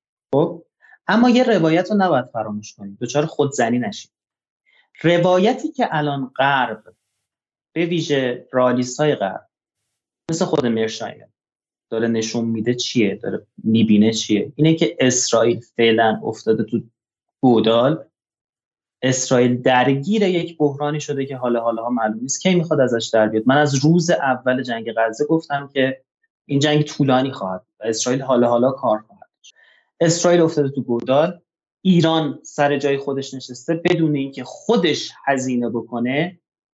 توسط پروکسیاش داره به اسرائیل هزینه وارد می‌کنه. یعنی این روایت هم... پروکسی رو نگه ما برنامه سر این قضیه داریم. سر پروکسی شما چهار تا از مهمونات حالا گفتن که اینا پروکسی نیستن و نگاه رال پلیتیکی بهش نداشته باشه یه مناظره و مناظره و یه مباحثه و بزنیم سر این کلمه پراکسی که اینا بالاخره پراکسی ایران هستن از منظر رئال پلیتیک یا یا جنس رابطه ایران و اجزای مقاومت با همدیگه متفاوته. حالا فعلا این رو یه مقدار مبهمتر بگید تا به اون برنامه برسیم بین شما و حامیان محور منظور این که متحدین ما حامیان ما متحدین ما دوستان ما هر چی. منظر realpolitik proxy ما هستن. اما چون در راستای امنیت ملی ما هم دارن کار می‌کنن دیگه. حتی اگه بازیگر مستقلی باشن که هستن در راستای امنیت ملی ما مستقیم دارن کار خب ما اگه از این منظر بیاین نگاه کنیم که نه. اینجوری نیست که بازدارندگی ایران به خطر افتاده باشه. ایران الان در جایگاهیه من اول جنگ وقتی من شما عرض کنم که اولین هاسپیتالی که اولین بیمارستانی که اسرائیل زد شفا بود. ال چی بود اگه همون هفته اول. الاهلی. همون هفته اولی که زد من یه مطلبی توی تلگرامم نوشتم و بسیار مورد نقد قرار گرفت. گفتم الان جمهوری اسلامی در موقعیتی که باید وایسه نگاه کنه و فرو رفتن اسرائیل در گودال رو ببینه و لذت ببره. در منظر رال پالیتیک اگه در منظر اخلاقی نگاه کنه خب؟ بسیار به من حمله کردن که آی نمی‌دونم این همه آدم داره کشته میشه. بله درست. منظر اخلاقیش بسیار ناراحت کننده است. ولی منظر رال پالیتیک اینه که بزرگترین رقیب و دشمن تو بدونی که تو هزینه کنی داره میره تو گودال. و اون تهدید امنیتی جدی داره. اونه که برای جایگاه خودش در آینده نظام بین الملل داره میجنگه. آمریکاست که نمی‌دونه اوکراین رو جمع کنه غزه رو جمع کنه. اینکه جمهوری اسلامی که بالاخره نقطه مثبتش برای حتی مخالفین داخلش این بود که عوضش امنیت داریم امنیتش در روز روشن زیر سوال میره و امکان ایجاد اجماع اجتماعی حول بحث امنیت ملیش هم بهش ترک میفته این بازدارندگی شده از دراز از بین برای اینکه محور مقاومت اجزای مختلفش توی کشورهای دیگه می‌بینن که بزرگ محور مقاومت عملا به شکلی خورده از اسرائیل و به رو خودش هم و کار داعش بوده. ببینید امنیت اولا که اجماع اجتماعی قرار نیست دور مفهوم امنیت قرار بگیره در هیچ جای دنیا. امنیت عالی ترین کالای کشور که ارتباط مستقیم به استراتژیست ها و سیاست گذارا داره. اینکه حالا اجماع عمومی بخواد به فهم امنیت دائمی نداریم یا اصلا ربط به این حرفا نداره در موضوع های بحرانی و سیاسی. نه اجماع عمومی اینه که مثلا فقدان توسعه فقدان عدالت تفاوت های فرهنگی و غیره تحمل می‌کنیم عوضش امنیت داریم. خب اینا رو نداریم عوضش امنیت داریم. و حالا الان دیگه امنیت هم نداریم. در واقع نگاه عمومی اینه دیگه. ببینید درسته. اما نکته چیه؟ نکته اینه که شما بازدارندگی و توانایی کنترل امنیتت در مرزت علیه دولت های دیگه است. یا علیه گروه های فروملی و غیر دولتی. ایالات متحده آمریکا در 90 سال گذشته هیچ دولتی جز عین الاسد جرأت نکرده به آمریکا. میگه من امنیت دارم. فرانسه همینطور. بریتانیا همینطور. اسرائیل از 1973 به این ور در 1978 اگه اشتباه نکنم که هسته میشه هیچ دولتی در دنیا جرئت نمی‌کنه به اسرائیل حمله کنه. همین امروز کسی جرئت نمی‌کنه که. ولی از گروه فروملی می‌خوره. چون اون یه قاعده دیگه ای داره. اینم هم همینطوره. اتفاق تروریستی با اینکه یه کشور دیگه ای مثل ترامپ مثل بوش پسر که بغل گوشت نشسته بود همین گفتم بوش میاد که بوش میاد یه چیز دیگه است. این یه لغلقه زبان شده عوضش که امنیت داریم. اون عوضش که امنیت داریم شما نباید خودتو با واقع تروریستی که الان اینجا اتفاق افتاده تو اروپا اتفاق نیفتاده مقایسه کنی. تو باید خودتو با اون لحظه مقایسه کنی که لیبی عراق افغانستان رفته رو هوا و تو هم قرار بوده بری رو هوا. تو باید با این لحظه مقایسه کنی که اسرائیل آمریکا در جنگ غزه. هر روز الان جان بولتون هر روز تو تمام خبرگزاری داره میگه آقا برین ایرانو بزنید برین ایرانو بزنید جنگ غزه تمام میشه. نمی‌خواد به اسرائیل فشار بیاریم که پاز هیومانیتری پاز بده. ایرانو بریم بمباران کنیم جنگ غزه تمام میشه. چرا نمی‌کنن؟ نمی‌تونن. اما نکته چیه؟ نکته اینه که من برسم به اون سوالتون یه, یه سوال من کوچیک دارم از شما فقط خب. الان من یه خود گیت شدم چون شما نبودید که هفته پیش گفتید که تاریخ موازی ایران می توانست بسیار متفاوت باشه. اگه تنها یک عدد بمب اتم می داشتیم نه قاسم سلیمانی ترور می شد نه انتقام سختی لازم بود نه هواپیمای اوکراینی زده می شد نه سرمایه اجتماعی این چنین بعد از آن از دست می رفت و نه در چهارمین مراسم سالگردش بمب انتحاری منفجر می شد و جان بیش از صد انسان بیگناه گرفته می‌شد. فقط یک عدد بمب اتم فقط یک عدد. می‌خواستم به همین برسم. اون که متناقض با حرفی که شما الان زدی که 10 تا بمب اتم هم داشت 5500 بمب اتم هم داشته باشه مثل آمریکا گروه فروملی القاعده می‌زنند نه ببینید این این یه سیری داره این توییت. در دنیای موازی در تاریخ معاصر ایران ما اگه بمب اتم داشتیم جنرال سلیمانی آیا ترور می‌شد یا نمی‌شد؟ ما در طول هفتاد سال اخیر 75 سال 1945 بر هیچ ژنرال عالی رتبه و رسمی یک کشور هسته‌ای توسط دولت دیگه هیچ وقت ترور نشد.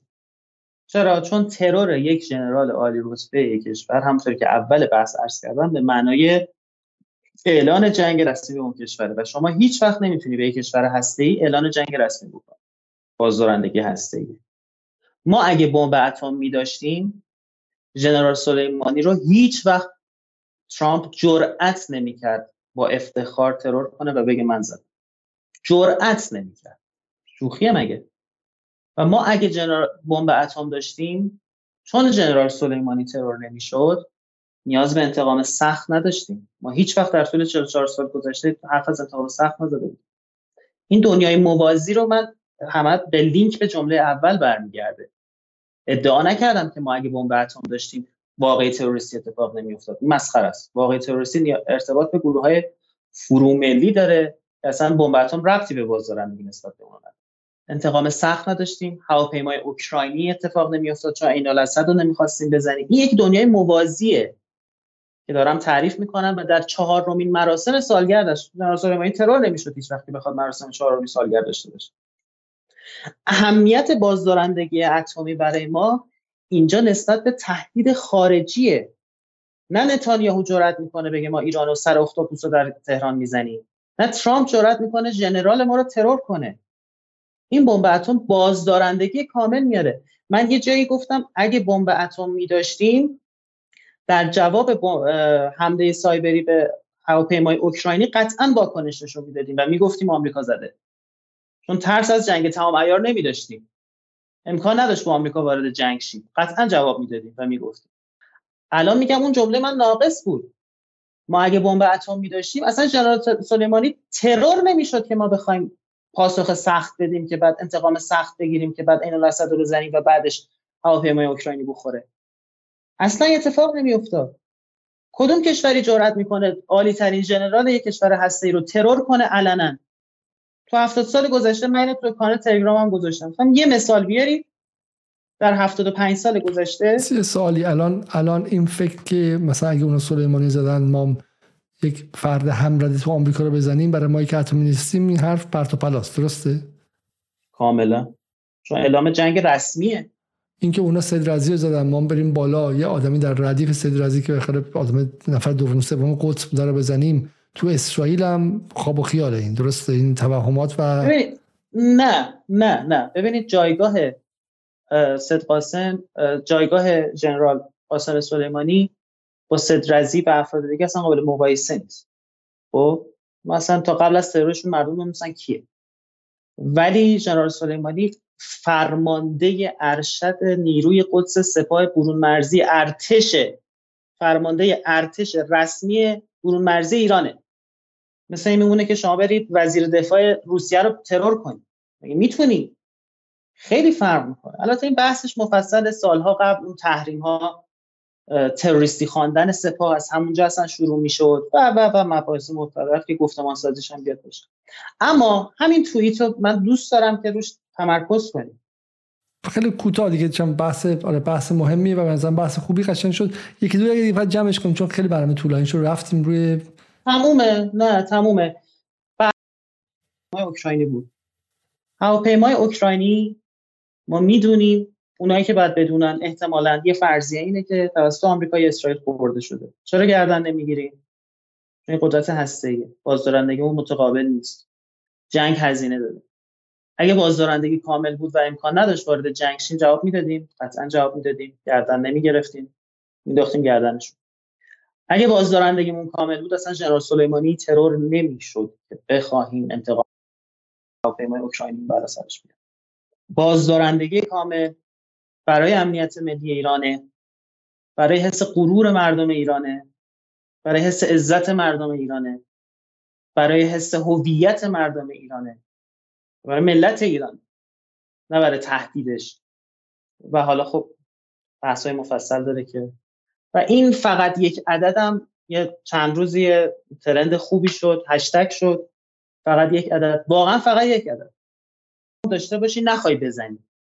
هر کسی تو دنیا بدونه تو که یه دونه بمب داری ممکنه در جواب حمله که بهش می‌کنی از اون استفاده کنه. همون یه دونه. به اندازه هزینهش زیاده. ببین ما میگیم موشک های ما انقدر هزینه داره که اون جرات نمی‌کنه بیاد بزنه. یک دونه بمب اتم به اندازه هزینهش زیاده. کافی یه دونه بمب اتم بزنی تو خلیج فارس. تموم دیگه. دیگه عربستان مگه پا میشه. امارات مگه پا میشه. لازم نیست به اسرائیل بزن یک دونه بمب اتم آنچنان بمب بازدارندگی. بازدارندگی کامل برای ایران میاره که بسیاری از این خون دل خوردن هایی که می‌دونم تو مردم ما هست چند ساله. اتفاق نمیفته علا رقم این که اینم بگم خیلی از اینا جواب داده میشه پاسخ داده میشه خوبم پاسخ داده میشه صداش در نمیاد. اونقدر خونه دل نخور. در خدمت. بسیار ممنون از شما و تشکر می‌کنم. برنامه بسیار از مهمی بودش. خیلی چهار سال سختی گذشت و قبل از اونم همینطور. از کجا شروع شد؟ از از از Global Hawk شروع شد درسته؟ از حمله به Global Hawk و قبل از اون اصلا. خب قبل از اون از یه شکل کری خوانی های دو طرفه ایران و آمریکا ترامپ توییت های خروج ترامپ از برجام. خروج ترامپ از برجام دقیقا از بعد حتی قبل از اون دی 96 که تست دادن این قضیه بود. خب یک تلفیقی که بالا شما همیشه به میگید که من به عنوان رئالیست به مسائل داخلی ایران کار ندارم ولی تلفیقی بود از داخلی و خارجی و واقعا تو این سطح جنگ اصلا انقدر معلفه ها زیاده و انقدر پیچیدگی ها زیاده معادله شست مچولیه شما نه فقط به عنوان رئالیست باید به مسائل داخلی و به قیمت طلای روزم توی بازار خیابون فردوسی هم کار داشته باشید تا بفهمید که چون جنگ سایبری هست جنگ ارزی هست جنگ مالی هست جنگ فرهنگی هست و همه اینا داره در کنار همدیگه میاد و خیلی خیلی پیچیده است.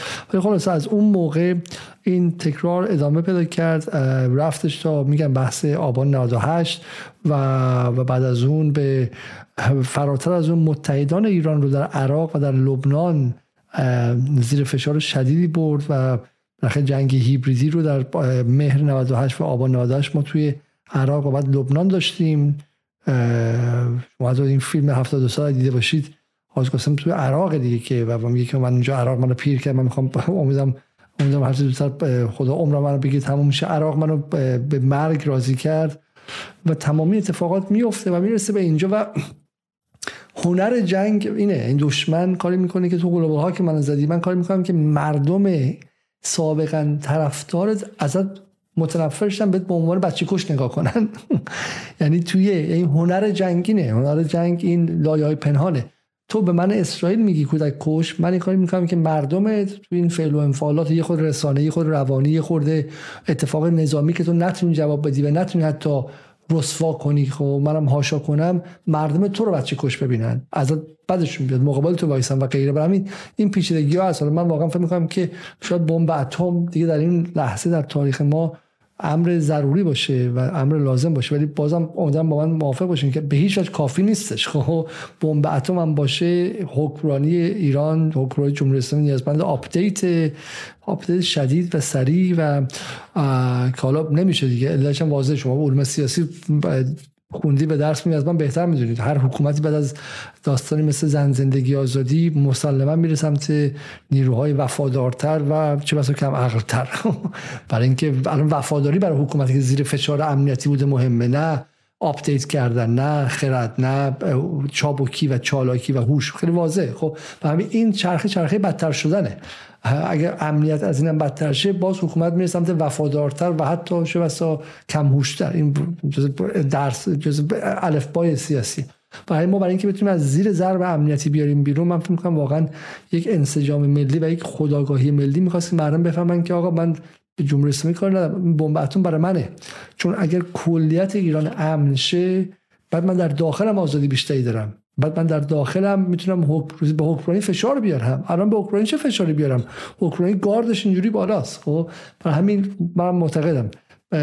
کی بود گفتش؟ خب من استاد شما استاد شما اسکرخانی بود که استاد شما اسکرخانی که از ایراد یکی از ایراداتش به برجام این بود که در جمله صفحه اول برجام میگه که ایران تا ابد در حق ساخت بمب اتم بود. تو به ایران چی کار داری؟ خب تو یه حکومتی از ما تا هخامنشی تا ساسانی اومدن رفتن تو هم یه حکومتی. ممکنه مردم ایران فرض به ایران چه ایران بمب اتم می‌خواد. ایران قدرت اتمی می‌خواد. همونطور که فردا قدرت جدیدتر بیاد اونم می‌خواد. خب الان قدرت سایبری هم می‌خواد ایران. قدرت دیگه هم می‌خواد. حالا اتم که تکنولوژی قدیمی مال 1945 مال 80 سال پیشه. ولی ایران قدرت دیگه هم باشه می‌خواد. خب اگر دشمن داشته باشه ما هم حق داریم که در این جهان داشته باشیم. و این چیز عجیبی است بفرمایید. نکته نکته این که در حوزه اقتصاد در حوزه سرمایه اجتماعی در حوزه زیست محیطی همه اینا کمک می‌کنه به بازدارندگی ما.